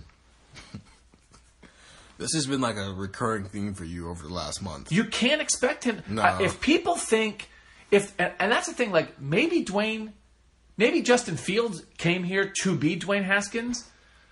That's not the what the best version of his of he of, of Justin Fields is. The best version of Justin Fields is not Dwayne Haskins. At least, and especially for now. Maybe next year. Maybe next year. But we can have a whole different conversation for twenty twenty. Yeah, we can, but like let's I, I'd rather like see what it looks like now before I kind of but but for now it's it seems like they're going to have to force him to stay in the pocket early so that it becomes a, they got to turn it into a bonus. And yeah. I'm gonna, I'm gonna stick to that. They have to turn his running into a. And guess what else? We got this part too. It can't be like the if it's if you're relying on it, you're not gonna have a lot of success because teams are gonna plan for that. But I'll be very, I'll be very curious. Yeah, yeah, how they defend you. But if it's a bonus, if it, if it becomes the backbreaker when it's third and eight in the fourth quarter, and you need a first down, and like he just, and he does what Russell Wilson has done a lot in his career, and just takes off and gets that first, and then some, and your defense has to stay on the field for another set of downs. That's when it becomes amazing. But if it's like first down in the first quarter on the twenty-five yard line, and he's already doing it, then it's. I'll tell you what. There was a time when Ohio State's best offensive play when Terrell Pryor was here was Terrell Pryor scrambles. Like, you, that's not in the playbook, but they absolutely knew we're going to call pass plays, and on some percent of these pass plays, he's, he's going to run, and it's the best thing we do. So it, it is a fascinating thing. It's like you need to work that in without working it in. Yeah. Because you don't want to force it. It's maybe not what he wants to do, but it's what he he's really good at. It's really, I think it's really interesting, but all I'm telling you is, if we were talking about seventy-five, seventy-five, if they run a thousand plays, seventy-five carries is, is Dwayne Haskins' numbers, which is only great if like he's averaging like fifteen yards a carry. But if he's averaging fifteen yards a carry, if and he's not running it one hundred fifty times, you're giving yards away. Yeah, it's not like oh well, he's so good at it, we want to minimize yeah. it. Okay, let's talk about him as a thrower, and then we'll get to some questions. Cool. What do you think of him as a thrower? From what I've seen and from what I've had conversations about, he is a much better thrower than I think he's getting credit for because of the fact that he's such a great runner. I think his, his throwing is overlooked. But I think part of why it's overlooked is I don't think he has the necessary confidence in it that maybe he should. I don't know if he – I think because he's such a great runner, he doesn't have necessarily the confidence in his arm that – other quarterbacks that maybe Terrell Pryor may have had or J T Barrett may have had, where it's, no, I'm going to let this fly. It's it's because of how his instincts are. We I don't think we've ever really seen what his arm really can is capable of. It's hard when when you are really good at the one thing. Yeah, um, I'm not a quarterback guru. As part of this, we already had Jake Burns, who's a great film guy that I hope you guys are reading when he does work for us at Cleveland dot com. He does a lot of Brown stuff, but he also does some Ohio State stuff occasionally. He did a film breakdown on Justin Fields a couple weeks ago. Uh, and Jake it, played quarterback. He's much more knowledgeable about this stuff. But having read Jake's breakdown and just watching again what I watched, I will say I, it seems like he's better mechanically than Pryor or Braxton or J T. It seems like he has a natural stride. He, like, torques his body. He can mm-hmm. get something behind the ball. He's not um, flipping balls off his back foot all the time. He seems very smooth on the run. They got, you got to roll this guy out. Sometimes it was like with Dwayne. I think Dwayne was at his best in the pocket, boom, boom, boom. Yeah. I think they're going to want to do some different things with Justin Fields.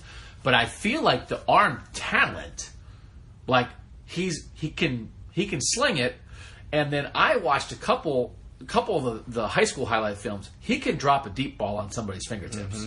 Did you get that sense too? That yeah. Of all the things that I thought, the only thing that reminded him of Dwayne in my mind was the way he could drop the deep ball on a guy's arm. He's got an arm that I was kind of shocked at how good his arm actually was, because like you said, a lot of his highlights are him taking off and that stride and all that beautiful stuff.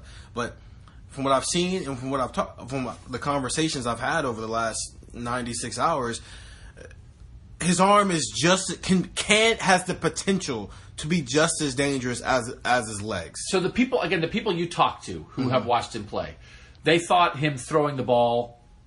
What what was their general impression of him as a thrower? They thought he could sling it. Um, obviously, you know he's he's not the, as good as Trevor Lawrence is, but like if that's the only guy that like. Is probably better than him around his age, then that's not a bad thing. Was kind of the impression I got, because Trevor Lawrence is probably going to be the number one pick in the draft when he's eligible. If the guy who we're already pretty much it was, if the guy we're already considering to be the number one pick in the draft the moment he's eligible is the only guy we're saying is a better thrower than this kid, I think Justin Fields is going to do pretty fine for himself. I think he's a bit of he's a bit more of a developmental pro- process, which goes back into the business decision of deciding to come play for Ryan Day. And I think they felt his potential as a thrower was higher, okay, than Trevor Lawrence's was. Now, right now, Trevor Lawrence is better, and who knows? You know, potential is in the N F L is what it is. It means you just haven't done anything yet. But they definitely felt like he had a much higher ceiling as a thrower than maybe he's given credit for, because he has the dual threat tag on him.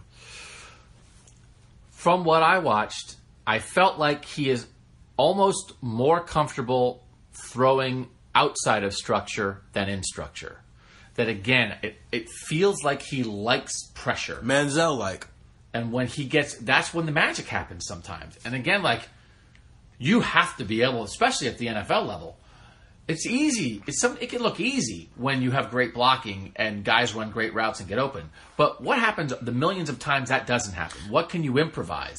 Especially this year when you're going to have a very inexperienced line where, I mean, it's cool that you can do it, but you're going to have to do it. You are. Especially early on. You're going to have an inexperienced line. You're going to have, whether they're talented or not, inexperienced receivers. You're going to have to make something happen a lot of times. You got an inexperienced uh, passing game coordinator as far as being at Ohio State. You got an inexperienced head coach who's got three games under his belt. You got a lot of inexperience, and early on you're probably going to have to do some things on your own. So it's cool that you can do it, but now you have to do it.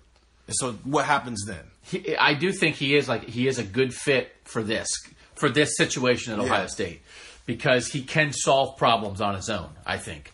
Um, with his legs or throwing on the run. Um, I have some questions about him in the pocket at the moment. And it's not um, the arm. But the best thing Dwayne Haskins did was bing, bam, boom. You're open. I make, an, I make a read. I diagnose what's going on, and I get rid of it. Uh, my impression of Justin Fields is that he is late on some throws on a somewhat regular basis. If you watch him and you break it down, if, when you're breaking down film, you see the route and you say, ball out there. And it's ball out. He is a half step slow on getting rid of it. There's a throw again in the Georgia-Tennessee game, um, which is maybe the game, the, the the biggest game where he got meaningful action. Um, it was in the first half in a game that was still up for grabs. Mm-hmm. And he had one throw where he knew... Um, that he had a free play because they jumped off sides, and he threw deep, but he was late deep, and the safety came over and picked it at the goal line. Um, he had a high school throw when they were trying to come back in a game where he had to throw deep. His coach said, you had to take that shot. Yeah. And Justin Fields came to the sideline and said, man, I thought that was a touchdown. He underthrew it deep, and mm-hmm. it got picked.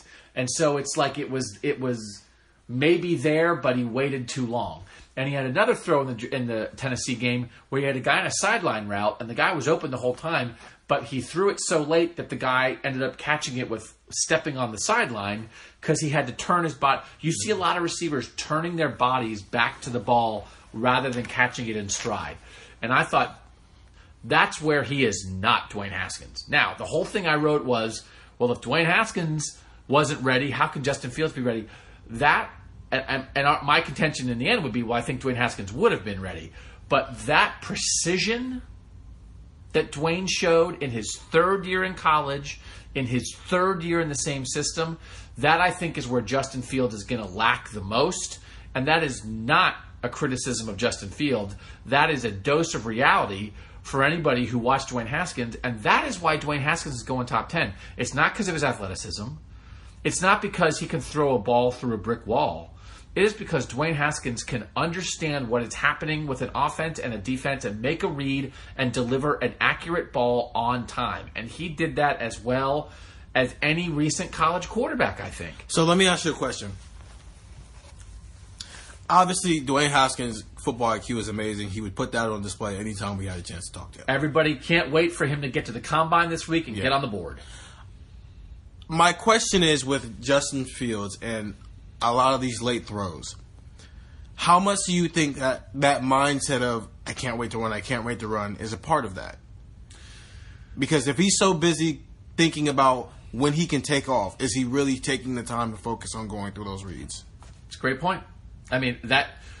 What are you thinking about? And again, it's easy for guys sitting in a yeah. fine-smelling basement. Again, not having grown men run at them. You don't, but you don't smell farts at all right now, do you? I do not. No. There are no farts in this basement, but also no one is attacking us. That's true. So it's easy for us to say, but but all we're doing is we're not saying we can do it. We're saying Dwayne Haskins could. I know I can't do it, but I also don't play football. That's why I write for a living. Yeah. So it's it, it's just that that is a question. And Dwayne Haskins last year made a lot of guys look open, because when you hit guys exactly coming out of their break, then they are open. They're open for a half second. They're open when they're not open, if you put it in the right place. And I think that is going to happen in two thousand nineteen, not just like a little bit less. I think that's going to happen a lot less. Especially when your main receiver for the first part of the year is probably going to be K J Hill, who's constantly coming across the middle. And there's a bit of a timing thing with that. You have to get it to where he can go.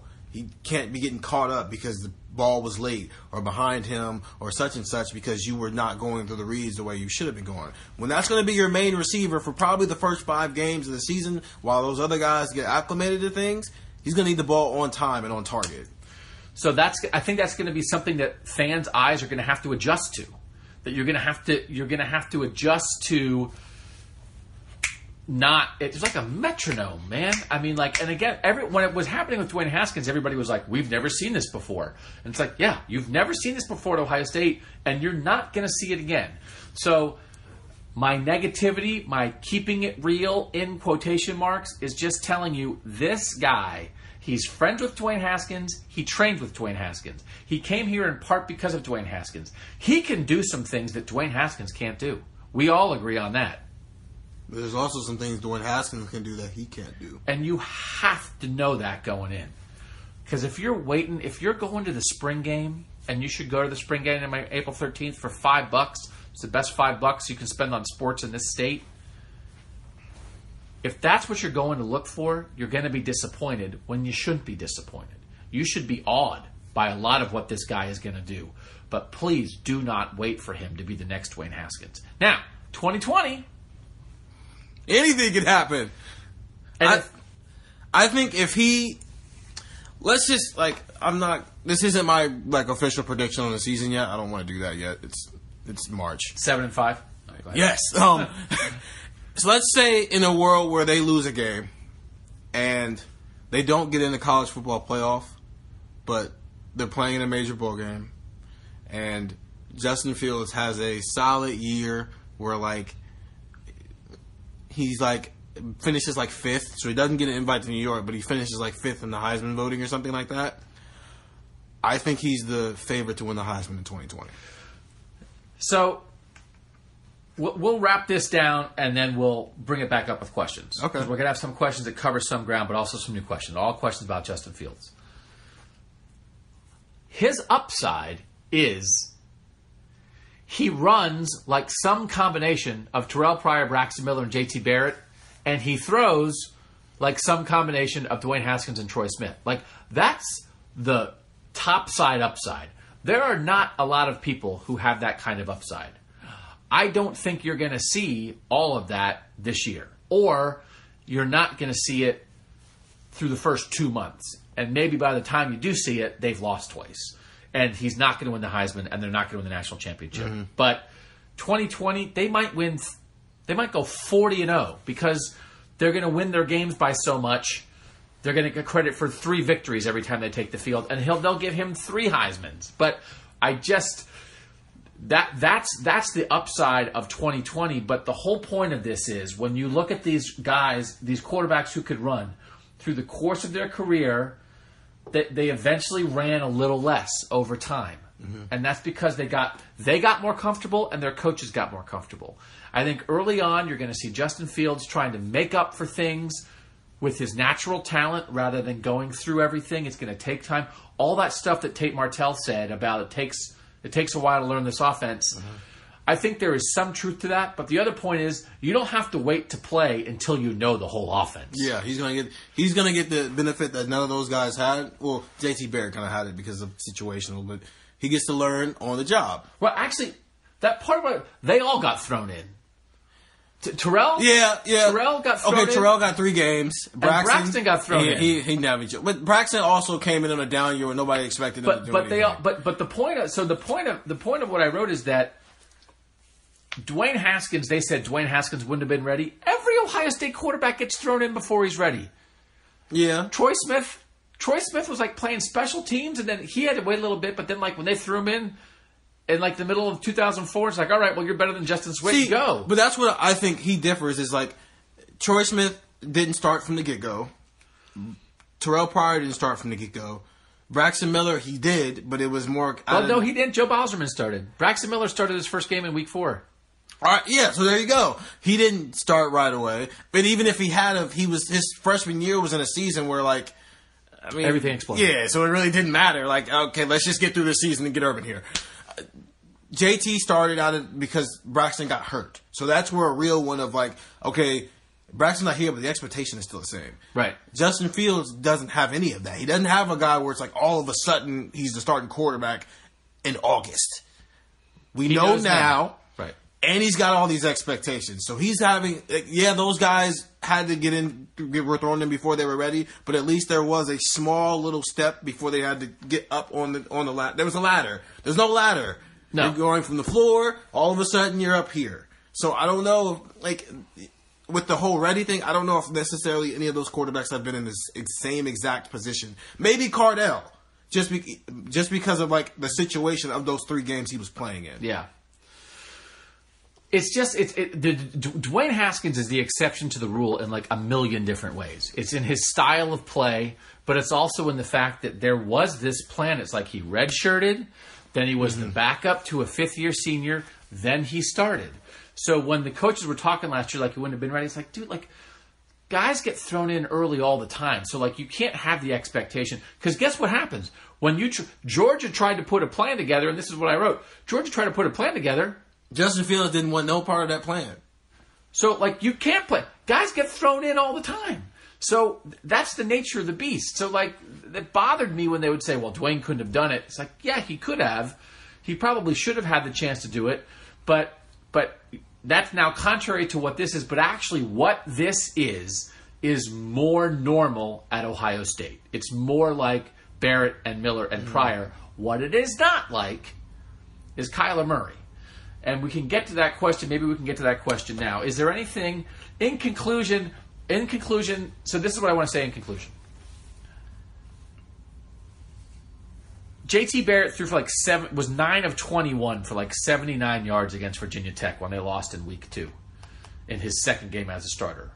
And it's because they gave him a defensive look. We wrote about it a million times at the time. You guys all know it. They gave him a defensive look they weren't expecting, and they didn't know what to do. And they had a Fresh, a quarterback who'd never played before, mm-hmm. who could not figure it out. They could not help him figure it out, and they lost.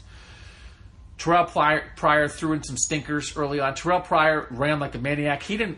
Terrell Pryor's average game, like he didn't even complete ten passes a game. That was the norm for him.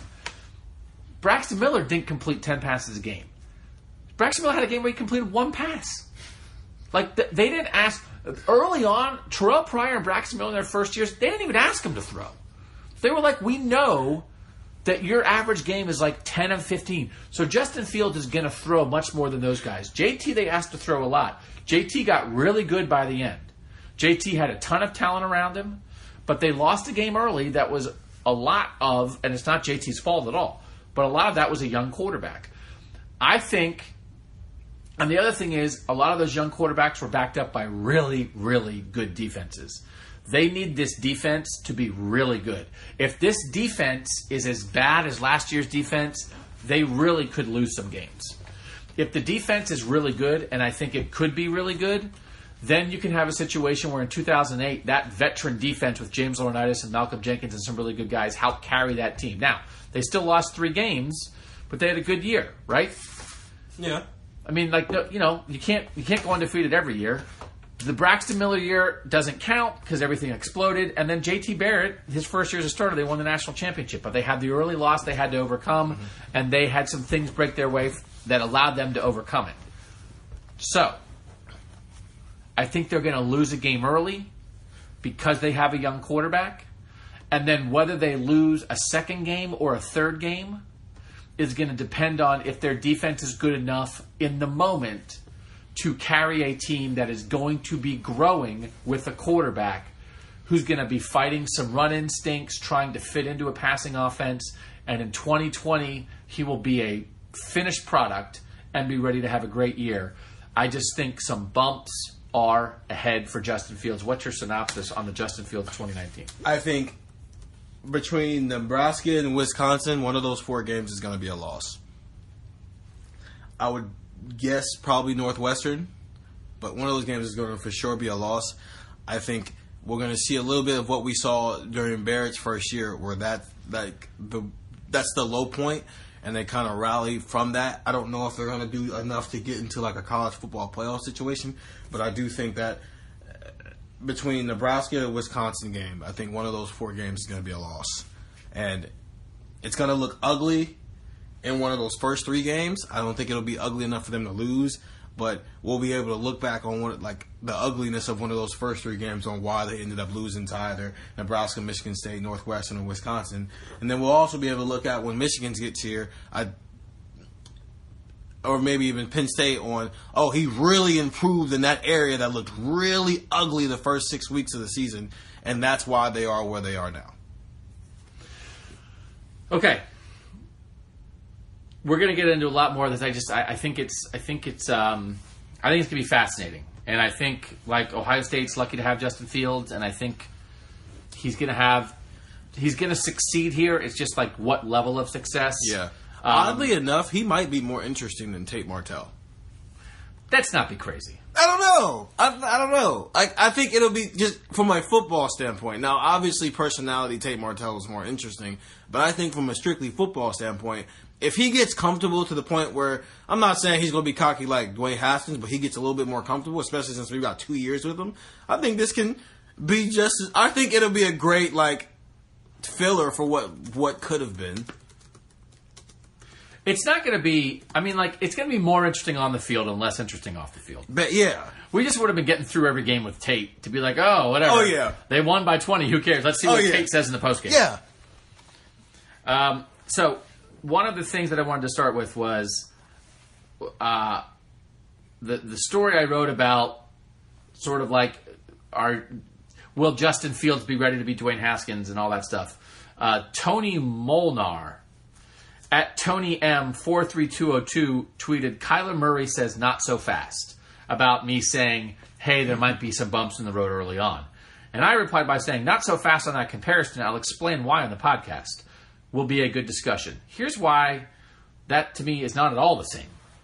And and and I, I of course I'm agreeing to the Johnny Manziel won the Heisman as a redshirt freshman. J- Jameis Winston did it as a redshirt freshman. Mm-hmm. Trevor Lawrence did it as a true freshman. Yes, I mean there are the examples out there, but I'm just telling you, make the right comparisons. Kyler Murray. This is what Kyler Murray did before he was Oklahoma's starting quarterback.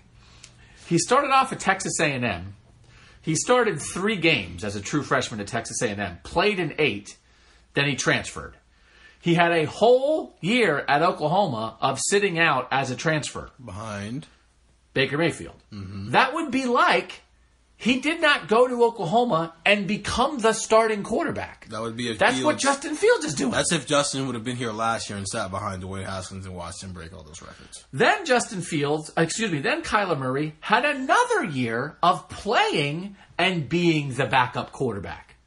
So Kyler Murray had three years removed from high school, two years at his school. Mm-hmm. And then in his fourth year out of high school, and his third year at his school, he went bonkers and won the Heisman. Four years out of high school, third year out of school. Justin Fields, second year out of high school, first year out of school. So if you're like saying first year starter, like that is not at all what we're talking about. That's where numbers don't lie, but they don't tell the whole truth coming to the situation. So Cam Newton, okay? Cam Newton was a one-year guy at Auburn, right? He also spent a year at Florida. Cam Newton was at Florida in two thousand seven. Behind Tim Tebow. Was at Florida in two thousand eight. Behind Tim Tebow. Had issues, left Florida, went to junior college in two thousand nine, played a whole year, and then in his fourth year out of high school, after he played a whole year at junior college, went to Auburn and won the national title in one year and, and won the Heisman one year. It was his first year out of school, just like Justin Fields. This is an admirable thing, by the way. But he had three he had three years before Auburn. Justin Fields has one year before Ohio State. So we're talking about maturation. We're talking about time to watch and absorb. We're talking about time on the field. Mm-hmm. We're not talking about going to one school for a year, leaving. This is the whole thing. I mean, this this is the and this is part of the new transfer thing. Like, if Justin Fields was here right now and he couldn't play, and he was sitting out under the old transfer rules, and he had a whole year to absorb the Ryan Day system, and then you're trying to tell me Justin Fields is going to come in and his first, the first snap he ever takes at Ohio State, he's ready to light the world on fire. I would be more, much more in on that than I am right now when he's trying to do it immediately. And I'm not saying the new transfer rule is bad. It's good. These guys, but I'm just saying you you you are taking away the padding of that extra year that has been built into transfers from the beginning of time. Good or bad. That was real. Okay. Michael Wine. I think he's uh, taking a shot at me here. I'm sure you watched a lot of tape to prepare for the podcast. Winky sideways face. Yeah. Guess what, Michael Wine? We did. We did. A lot. Could you compare Justin to another quarterback? So what's your number one comparison? We've gone through a bunch of them. What's your best one? Hmm. I gotta say Cam without the muscles over I, Terrell Pryor, honestly. I mean, because I think he throws it. I think Justin throws it better than Terrell. Yeah. He's a more natural thrower. Like, Cam can run, obviously. We all know that. But his running is a bonus. For Terrell Pryor, his running was like what he was. What did, what did Urban Meyer first say when he like got to Ohio State about Braxton Miller? He called him an athlete play, masquerading as a quarterback. Yeah. Yep. Terrell Pryor was the same way. Yep. I don't see that with Justin Fields. I see a guy who has a heck of an arm and has the potential to be a really good quarterback. And, oh, yeah, he can take off anytime he wants as well. Yeah, I, I, I like I, I, I like my comparison of, like, he's an amalgamation of he's he's kind of like these five Ohio State quarterbacks. But I, I, I do think if you're going one guy, I think Cam, he's like eighty-five percent of Cam. Yeah. You know, which is... Without the weight room. He's, that's because Mick's only had him for a couple months. And, and so I'll be... Yeah, I mean, that's the thing, too. Maybe he'll grow another inch. Like, I mean, Cam was really skinny when he got to Florida. So, I'm just saying. Yeah, and, and, and I think, too, like, people would say, like, Cam's not perfect as a thrower. No. But he's got a big arm, and he makes a lot of... Like, the year he was the M V P and they went to the Super Bowl, it's like he made every throw he needed to make. I mm-hmm. think he can be inconsistent at times, but he is an absolute... beast. Sometimes you can't stop him. When he's clicking, it's impossible. And when he's when he's on throwing, yeah, you, like there's no way to stop him. And like you would take him as a franchise quarterback every day of the week. Mm-hmm. So it's like, oh, he's not perfect, but he's like led you to a Super Bowl and he's been the M V P and he's a franchise quarterback. Yeah, okay. If that's what Justin Fields is or close to that, yeah, cool, pretty good. This is a great question. Would Justin Fields be on the roster if Urban was still the head coach? That's Michael Wine's second question. My after my extensive film breakdown, Michael Wine, I think he's more an Urban quarterback than he is a Ryan Day quarterback.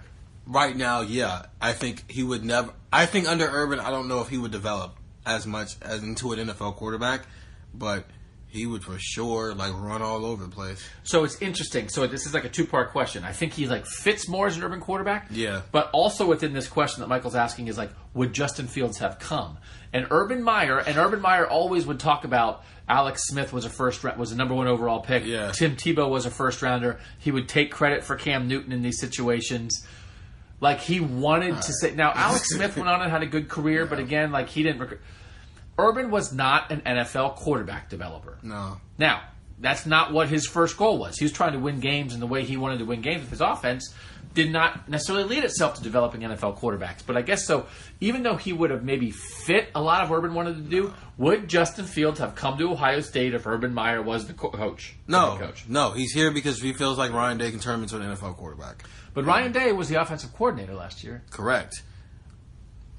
If he saw, I mean, like, if if nothing had changed, Ryan Day as the offensive coordinator did this with Dwayne Haskins. Ryan Day has a lot of control in this offense. Urban's still the head coach. Ryan Day's still here. He's not leaving. See, here's my problem with that. I think with Urban still as the head coach and Ryan Day as the offensive coordinator, I think it would be so much easier to fall back into what Urban was comfortable with. With Haskins, part of the reason, I, obviously you saw, like, some adjustments to adjust to the way Haskins played, but I think a lot of that was also if, if you don't, then you're not going to win a lot because I mean you can try to zone read him and R P O him to death, but it's not going to work because he's not a runner at all. So you're going to fail at it. So it's either fail at, either be stubborn and fail or change. With Justin Fields, it's not stubborn and fail or change. I think they'd be just as successful if like they just ran zone read and R P Os the entire game with Justin Fields because he can run. And so because of that, I don't think Urban Meyer would – I don't think Day would have that much of a push of, listen, we got to do this. We got to throw the ball downfield. We have to do that because no, you don't. You don't have to do any of those things. He can just take off. So, yes, he would have success under Urban Meyer, but I do not think he would be here. And I think the other thing would be is that say you knew you came here and you knew Ryan Day was going to be the offensive coordinator again in twenty nineteen. You'd be worried. You're committed. You know you're going to be here for two years. You'd be worried that he was going to leave for a head job somewhere yeah. else in twenty twenty, and then you're the guy that you came to play for is gone. So I, I do think it would. You know, I mean, Ryan Day's not going anywhere. So I, I do. I, I wonder. Um, it, it feels like this has been couched a lot as like Ryan Day's guy. Ryan Day made this happen. They've mm-hmm. said that.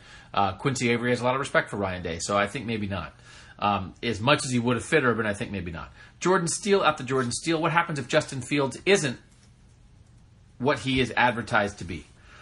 Does it hurt the perception of Ryan Day going forward as a great quarterback's coach, and would it hurt the program's ability to recruit highly at the quarterback position going forward? That's a really good question.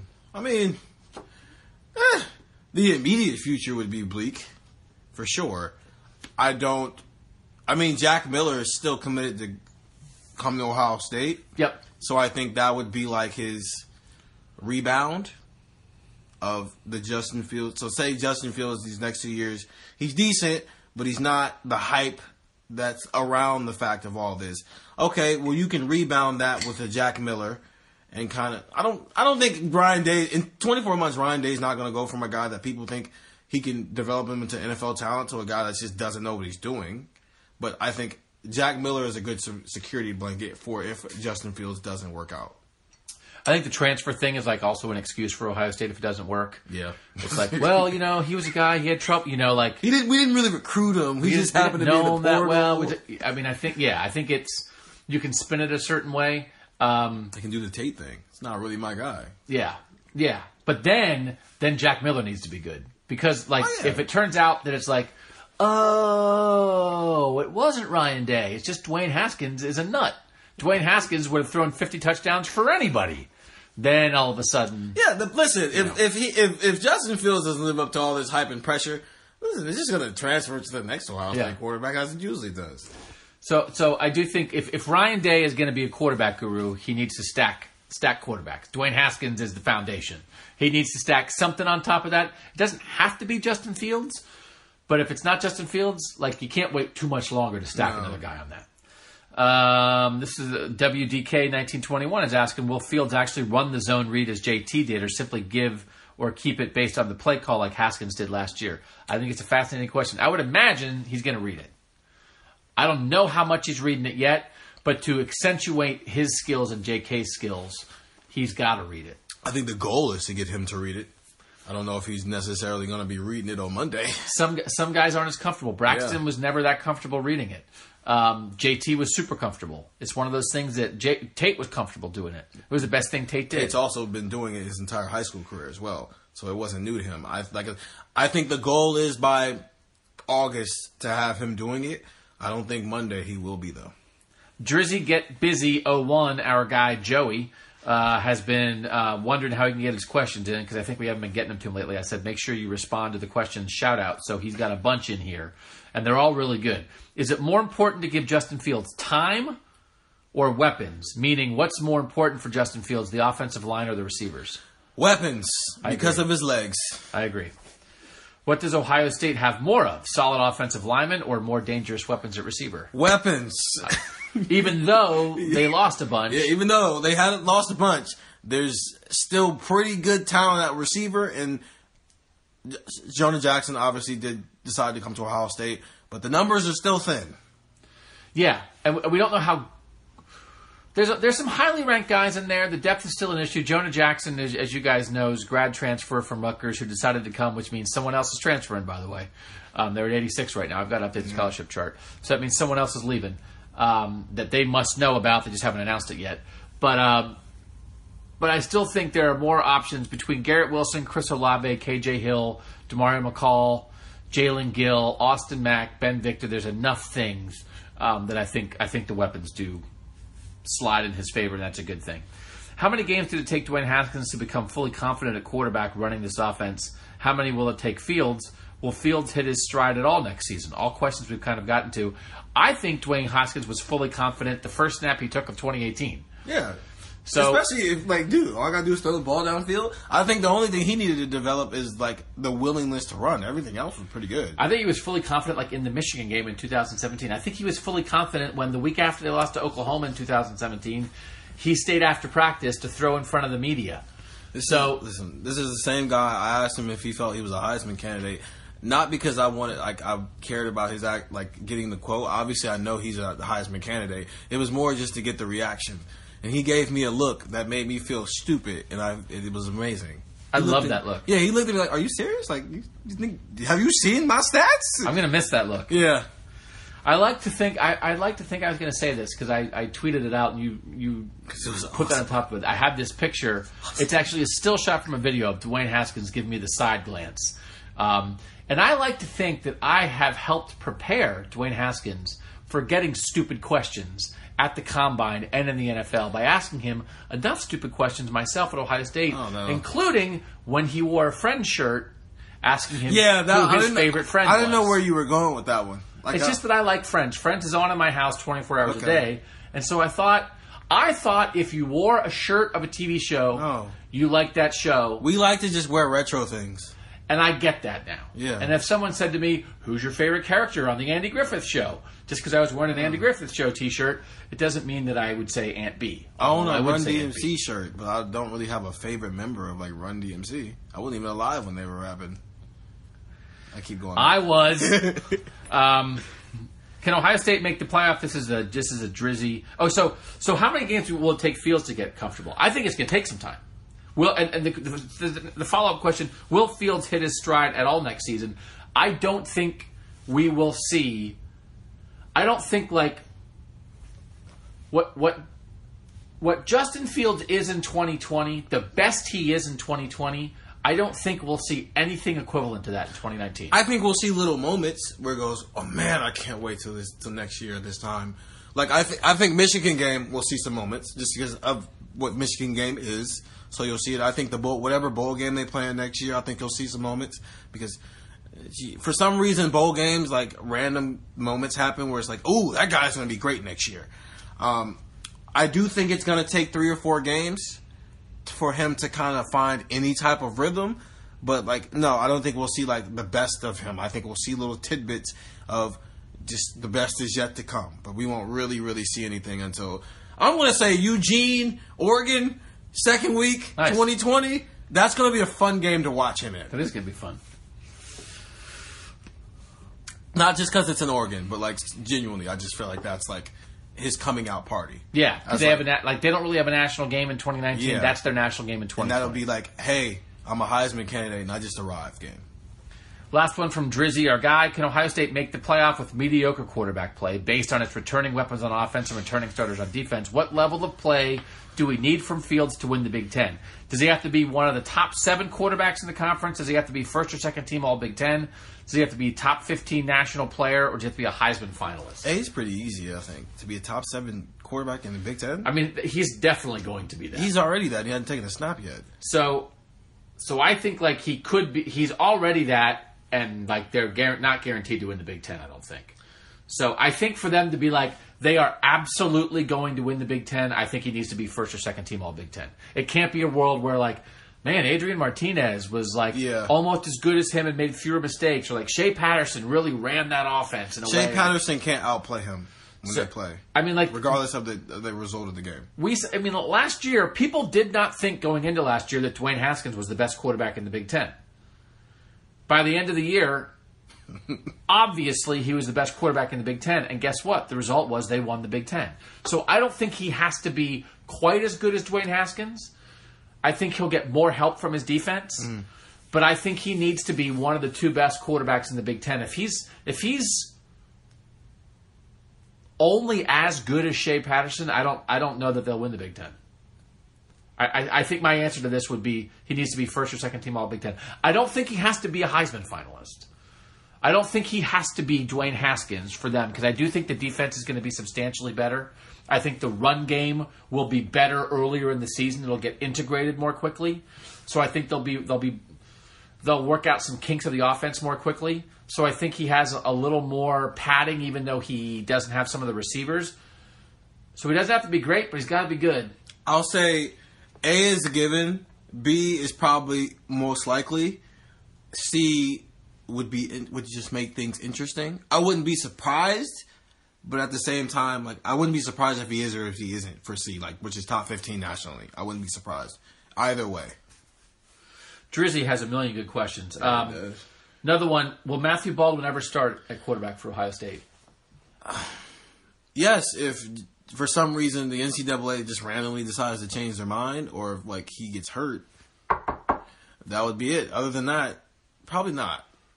So if I had to guess right now, so Jack Miller's in the next class. Jack Miller's their twenty twenty quarterback. So if I had to guess, it's Justin Fields in twenty nineteen, Justin Fields in twenty twenty as Jack Miller redshirts, or maybe doesn't redshirt if he's the third quarterback, and maybe he gets in a little bit, but like Baldwin's still the number two, um, and, and he's the number three. And then in twenty twenty-one, when Matthew Baldwin is in his fourth year here and Jack Miller is in his second year here, it's a quarterback competition. But if I had to bet like right now, I might bet on Jack Miller. Todd Beckman, Terrell Pryor situation maybe. Except, well, but it's it, it's except no except Todd Beckman had a whole year of starting. Like right. if Matthew Baldwin, Matthew Bal, if things go as expected, Matthew Baldwin, who redshirted last year, he will be in his fourth year at Ohio State in twenty twenty-one. He'll be a redshirt junior, but he'll never have started because he'll have played behind Justin Fields for two years. So he'll be a fourth-year guy who's never played, battling a second-year guy who's never played. So is he this gen- the new age Kenny Guyton? I mean, he might be, and Kenny Guyton is like, I mean, that's I've made that comparison a lot, and it's nothing against Matthew Baldwin. He was a late recruit. He was a late grab who was headed somewhere else. A lot of people were saying, boy, Matthew Baldwin, you know, he's going to be great. I just... It's just a little hard for me to wrap my mind around the idea that the guy who's going to Colorado State is then going to come to Ohio State and start for multiple years. So if I had to guess, like injury, Kenny Guyton, did Kenny Guyton ever start at Ohio State? No, he was never the starting quarterback. He did start. He started two games and was like the national, the Big Ten player of the week two weeks in a row. Yeah. He played against Cal and Florida A and M. So like maybe that's out there if something goes wrong. But my guess would be he would never be the planned starting quarterback because I'd put my money on Jack Miller. Which is nothing against Matthew Baldwin.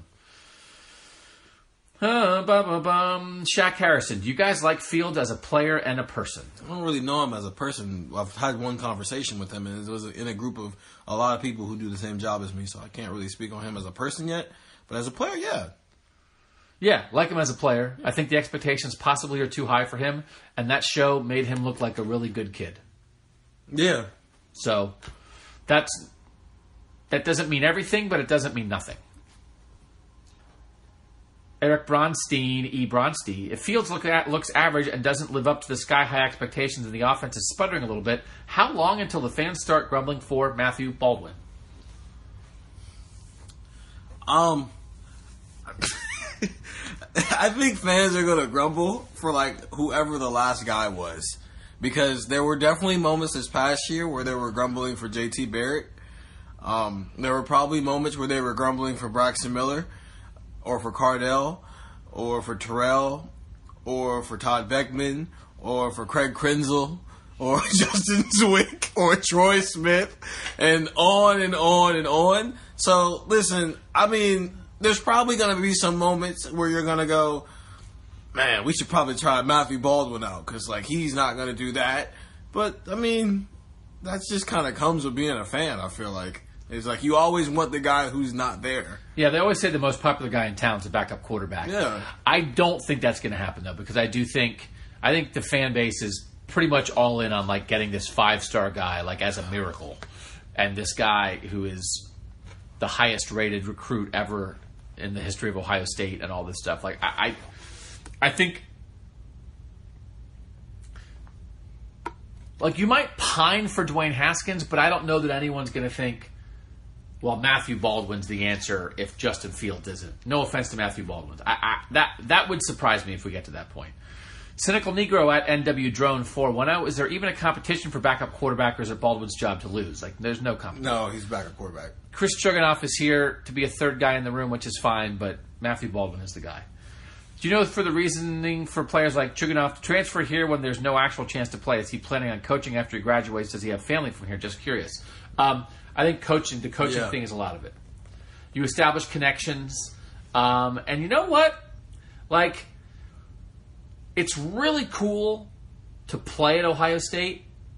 Like, one of the next coolest things is to, like, not play at Ohio State. Like, you can say you went to Ohio, you, you were a football player at Ohio State. I know walk-ons who, like, who walked on at Ohio State, and, like, they act like, he, uh, I have a friend, like, he literally acts like such a Ohio State football player that it's ridiculous. Like, it's we. It's such a, like, the day that um the Fields, like, announcement came out that he was transferring to Ohio State. Yeah. Like, he was blowing up our group chat. We got him. Yeah. We got him. We. And it's like, you are not on the team anymore. Yeah. Like, it's not a we. They got Ohio. They, Ohio State got Justin Fields. But yeah, like, it's cool to be able to play for Ohio State. That's a cool thing. Yeah, I mean, like, I mean, it's not like Chris Stroganoff was going to throw sixty touchdown passes at West Virginia. You know, like, Will Greer was there. You know, like, it's, I, like, I think a lot of guys, if you make, like, a reasonable decision about, like, I'm probably not going to be the starter anywhere, then it's like, where do I want to not, where do I want to sit? Ohio State's a pretty good place to sit. Yeah. They have, like, a really nice weight room, and they have a smoothie bar. And, like, everybody loves the football team. And most of those guys can probably get a grad uh, assistant job somewhere yeah. when they're done. So I don't know personally for sure if he wants to be into coaching, but there you can do a lot of things. That that Ohio State is is in the top five in the country. Man, that must be an interesting story. Except I don't know how you'd write it, but like the best colleges to the, never play at. The here, if you want a bench war. This yeah. is where you go. The best college for... Top five benchwarming schools in the country. And that's where Urban Meyer would tell you all this Real Life Wednesday stuff and everything factors into stuff like that. He would yeah. tell you we're the number one place for benchwarmers because we're going to get you a job after college and we're going to give you all this other I would love stuff. to hear him say, we're the number one place for benchwarmers. I'll work on that. I want I, I want a coach to say that. Peter Kapotz... Kapotz... Capo... Kapotz... I don't know. Pete Capo. That's better. Pete Capo is his Twitter handle. Sorry, Pete. I have a last name that's hard to pronounce, and I didn't mean to do that to yours. Should we be looking for a more J T Barrett-like first season? Good downfield passing, use the option, make plays as needed with legs, or something akin to what Oklahoma State has done. Spread wide, short passes, almost ignoring the run. Or does state of the defense dictate offensive goals? One thing that, I mean, Bill Anderson and I talked about this forever, and maybe we'll get to a series on this at some point, is like the difference in spreads. Like, spread offenses are very different. Um, Ohio State last year was more of that sort of Big twelve spread where you spread it out and throw the short, quick stuff. The Urban Meyer spread is not that spread at all. I think you're looking more like J T. Couple deep downfield passes, use your legs. Like, I don't think, I don't think you want the ball out of Justin Fields' hands. Like, to, to utilize short passes and have him never running is not, it's contrary to all the stuff we just talked about, I think. Year one, more like J T. Year two, I think a combination of both and a happy medium. But I do think, I think uh, between those two, in, in terms of like almost ignoring the run, I would be no, shocked if no, they almost ignore the run. No. Quantran, our guy, super T B Q. How has the locker room been reacting to Fields to any animosity from those who were recruited with Tate? If I remember correctly, Tate was instrumental in the recruiting of many guys in that recruiting class. Um, don't know. I do feel like he sort of got like the blessing of Dwayne Haskins, which is like if Dwayne Haskins is sitting with you at the basketball game, courtside. If you're a Dwayne Haskins guy, I bet you're pretty good with most of the guys in that locker room. Yeah, and it seems like with Tate, a lot of the guys he still kind of keeps in contact with are like guys who are no longer here, like Mike Weber. Um, they were tweeting at each other a couple days ago, but I mean, I mean, it's your quarterback at the end of the day, and I think one of the okay. And talking to Mitch Mustain, kind of nip name dropping here. Um, who was a former five-star recruit, one of the first people to, like, as a five-star recruit, literally transfer nine months after he got to a school. Um, some of the hardest parts is simply because, like, you're pretty much a freshman again. And he, he he's a twenty eighteen guy, but he's really a twenty nineteen guy for Ohio State. So he's kind of going through that whole process again. So because a lot of those twenty eighteen guys have already been here. So, like, he's he's probably building better relationships with, like, Garrett Wilson and Zach Harrison and Harry Miller and those guys more than, like, anybody in his actual, like, graduating class. And, again, we're just watching the show. It seems like he's a guy who will get along with people. Yeah. I, I don't think he seems like a difficult guy to get along with. No. He, he kind of – he had a quote – man, I, I was writing some stuff down. It's like I made notes to myself to talk about on the podcast, and then I didn't read anything. But but there is one thing I wanted to say. He had a quote in that series. Um, and he said, I thought it was good. I thought it was an interesting quote. Um, I can't remember it. Did I not write it down? It was something about how people like, oh. The, he said this, the guys that I see that are good, it seems like people like the humble guys that are good. That he wants to be good, but he seems to acknowledge the fact that fans and teammates and coaches appreciate guys who are good and don't talk about it all the time. Mm-hmm. So he knows he's coming in as a five-star. He's basically stole a job from a guy that had been recruited with a bunch of guys on the team. He's not being handed a job, but like he is being handed the job. Matthew Baldwin would have to have a one hundred percent completion percentage in the spring to take yeah. this job from Justin Fields.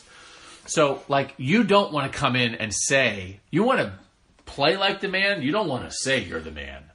Unlike Haskins, who was probably, wa- who so beautifully walked that fine line of cocky and confident, Justin Fields doesn't have to do that because we, the media, are going to do that for him. True. For the next two years. So he doesn't need to say a word. Nope. And I don't think he will. That would be my guess. I don't think that's... It doesn't seem like it will be hard for him to behave that way. Yeah. It seems like he has some of that natural inclination.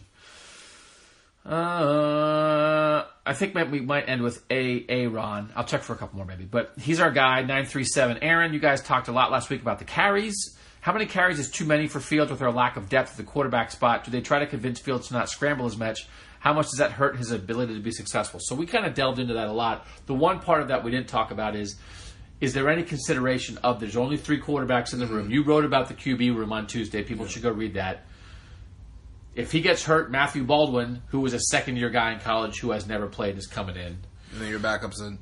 Does, does that factor into anything uh, when we're talking about these decisions about scrambling, the money decision, the instinct decision, all that? How much of that from the coaching standpoint is you can't get hurt? I think that's what kind of goes to my point of like forcing him to like overstay in the pocket early on against these lower talented teams for that exact reason of the last thing you want is you play Florida Atlantic and it's like the third quarter and it's probably his last not, his last series of the day because you're up by fifty and he gets hurt because he took off when he probably shouldn't have taken off and he probably just should have gotten rid of the ball.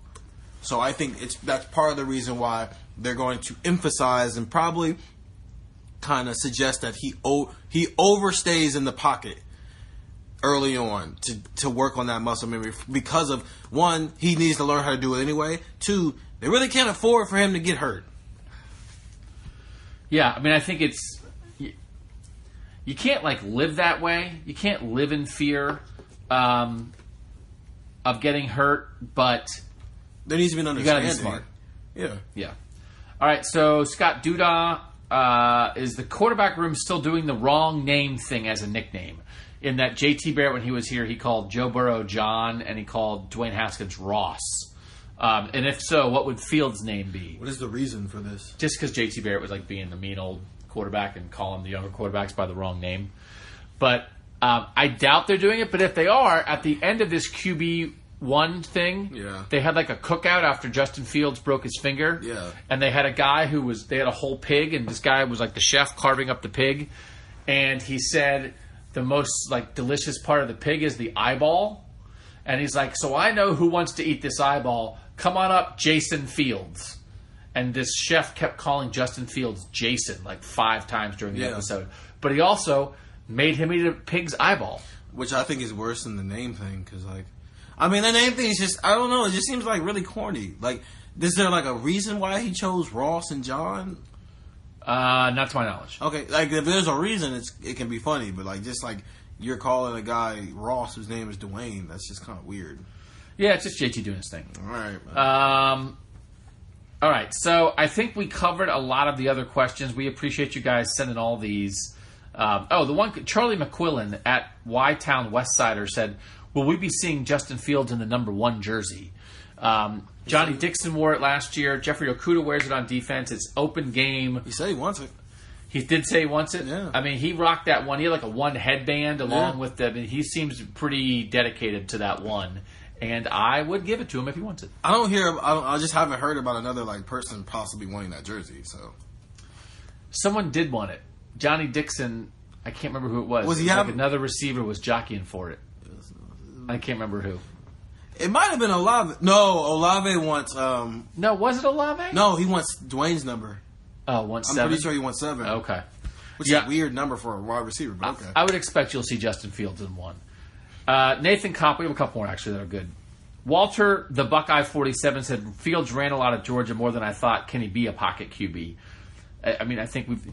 He, he can be. It's... it's how much do you want him to be? Yeah. I mean, it's going to, that is going to be an interesting question over the next two years. Um, Nathan Kopp, our guy, at Kopp Nathan, will Justin Fields' Buckeye career be better than Braxton Miller's? Woo! Um, like, that is a fascinating, because it's like, how do you, like, Braxton Miller was like the best player in the Big Ten. But he lost to Clemson in the Orange Bowl. He lost to Michigan State in a Big Ten championship game. Um, the year they won the national championship, he was hurt. They won. They went undefeated in two thousand twelve, yeah, but like they but won the Purdue count. game after he got hurt. Yeah, and came out. Um, so I think here's what I'll say about Braxton. I think Braxton is the most exciting player Ohio State has had in my lifetime. Um, it Maurice Clarett is probably up there, but he obviously like did some things that kind of ruined his Ohio State career, but. I think he's the most exciting player. I don't know if like he's had a, a. I don't know when you look at like where he's at on like greatest careers as far as like, like he was exciting to watch, obviously, and he's primetime television, but he didn't really accomplish a lot. So I don't think it'll be as hard as like maybe it seems like it should be, like just off like the top of your head to like have a better career than Braxton Miller did. Now would his career be more exciting? Probably not. Braxton Miller came back against Virginia Tech and pressed the B button and was to the house. I don't know if like Justin Fields is that exciting, but to have a better career. I mean, J T Barrett technically had a better career than Braxton Miller did. I mean, J- Braxton Miller, they did they were twenty-four and oh to start Urban Meyer's career with they Braxton were. Miller as a quarterback. But but in two thousand twelve, through no fault of his own, they couldn't win any kind of championship. And yeah. then in two thousand thirteen, right when it was all right there, they lose they to lost. Michigan State, then they lose to Clemson. And then the two thousand eleven season, which was another season as a quarterback, which is a mess. Um, I mean, it's... it's it, it, as you were saying, it depends like wh- how you define best. Is it championships? Is it number of wins? Is it stats? Is it just what was exciting to watch? Part maybe? of it is that. I mean, part of it is like how do people do people talk about you? Oh man, Braxton Miller. I remember when. So Braxton Miller's pretty high on the list of the I remember when kind of stuff. I think Braxton Miller. What's going to define him is. Imagine if he hadn't got hurt in twenty fourteen. Yeah, I think which is like a what if, and like I don't. I don't necessarily like living in the what-if space of like... Because it didn't happen. Like right. If I was six nine with a unibrow, I'd be Anthony Davis. But I'm not Anthony Davis, and he didn't. He got hurt in twenty fourteen. So I think that's what mostly defines his career is what if he didn't get hurt. I don't know how... What's a close what-if with that? With what Braxton Miller was? I guess is a good question, maybe? Like... Who else has that big of a what-if oh, in yeah. Ohio State's career, in like Ohio State football history? Oh, yeah. No, I mean, I, I don't know off the top of my head. I mean, I know, I know what you're saying. It's, um, I don't know. I, that'd be a good one. The biggest what ifs. Write that down for the summer, for a summer story. I, I will say part of it is, um, Justin Fields is going to have two years to do this. So for two years, he puts up wins and stats and is exciting. He has a chance to, to really be up there. As we talk about now, it's like you're trying to figure out where Dwayne Haskins fits fits in the list of best Ohio State quarterbacks and where J T Barrett is like at the end of J T Barrett's career, I said I guess he's probably the number two Ohio State quarterback of all time behind Troy Smith. Mm-hmm. But then it's like J T Barrett was the second best Ohio State quarterback of all time, but like he wasn't as good as Dwayne Haskins. But he right. did it for five years, and Dwayne Haskins did it basically for one year. Like it's you got to get a a, a a consistent like. rating scale of how we're going to do this. Like, I, Justin Fields has a shot to do some stuff that people will never forget. Mm. If he is close to what we're talking about, he can put up stats, he can put up wins, he can win awards, mm-hmm. he can put them in national title contention, and he can do some things that people are going to shake their heads at and never forget. We'll end with our poll. Put this up on Monday. Stephen did, what are your expectations for Justin Fields in twenty nineteen? Leading with forty-eight percent of the vote, Heisman candidate and national championship contender. The pressure is on. Second with forty-one percent, decent first year with one or two losses. So below that is everything worse. So like yeah. being like either good or really, really good is eighty-nine percent of the vote. Yeah. So, like, the expectations are very high. Average season with two or more losses is seven percent. Complete bust, two percent. Needs a year to learn the offense. So there's a down year for Ohio State. It's two percent. I might actually vote for that. Like, that's last. Part of me wants to, like, explain that. Because I think when people see down year, they're thinking, like, Ohio State's going to go full Michigan mode. Like, they're not going to go six and six. I mean, yeah. They're not going to do that. Down year just means, like, they're probably not a title contender this year. Um, it looks decent, and, like, there's hope for the future. Yeah. That, like, we've had this conversation about what a down year for Ohio State looks like. Right. That's three losses. Three losses is absolutely a down year. Yeah. And depending what the losses are... Ohio State's so good that you could characterize two losses as a down year. Yeah, so it's it's maybe it's just because of the order it is in the poll, because it literally went from the mo- the greatest thing that happened to like the worst thing. Maybe that needed to be like the middle part. Um, but yeah, it's not a if it's a down if they lose two games this year, but then they come back next year and and he's a you know a Heisman finalist, a, a early season Heisman favorite, and then Ohio State goes undefeated and wins the national championship and he wins the Heisman. I don't think anybody's going to be upset that they had a bit of a down year the year before. And, and again, it depends what a down year is. And also, it's not only Justin Fields' year. It's Ryan Day's first year as a head coach. Mike Yurcich. A whole new defensive staff, save for Larry Johnson. Like, there's a lot of people who this is their first year. And it's hard to be your best in your first year. And it, like, does not mean anyone's a failure. It just means sometimes there are bumps. Especially, especially when most of these guys in their first year also have, like, first-year players. Like, Tony obviously Tony Alfred obviously got J K. Dobbins back, and he's got DeMarre McCall, who was here. But Yurcich's main guy is Justin Fields, who wasn't here. Um, the, Larry Johnson's got a good portion of his line back. Um, the D Bs and the linebackers are probably not going to completely look the same as they were last year. So, yeah, I mean, two losses wouldn't be bad for them. There's a, there's a lot up in the air. So you can't you can't put it all on Justin Fields for sure. But I think in the end, um, after our analysis, uh, in the end we would say, pretty good. Yeah, he's really good. You guys should check him out. Two hours and fifteen minutes to get to uh, yeah, pretty good. Pretty, pretty good. Um, good, not Dwayne Haskins. Better in twenty twenty than in twenty nineteen. More running, more Justin Fields running in the offense, I think, than we talked about last week. Um, a couple bumps early. Great passing ability. Uh, interesting how it will work into the Ryan Day offense. So, I'll be at the N F L Combine this week. I'll have some Ohio State stuff coming with that. I'll be doing a lot of Brown stuff, but I'll also there's ten guys there. I don't know if I'll, tr- if I'll get to talk to all ten. I'll definitely do something on Dwayne Haskins. Um, so we'll have some of that coming. We have um, more of our Justin Fields week coming. Steven's big story on Thursday, talking to Mitch Mustain and talking about highly ranked quarterbacks in the recent past, how many transferred, what happened to them, and guys who, who can relate to the Justin Fields situation. We'll come back with your comments on Justin Fields on Friday. Again, next week, starting spring practice. We'll have some more preview stuff with that. So it is getting busy. The Buckeyes are winding down in basketball, looking like they're going to make the tournament. Um, some more coverage coming there. And thanks, as always, to you guys for listening to Buckeye Talk, even the people who say things that hurt our feelings. So, from my fresh-smelling basement, for Stephen Means, I'm Doug Lamarice, and that was a Justin Fields Buckeye Talk.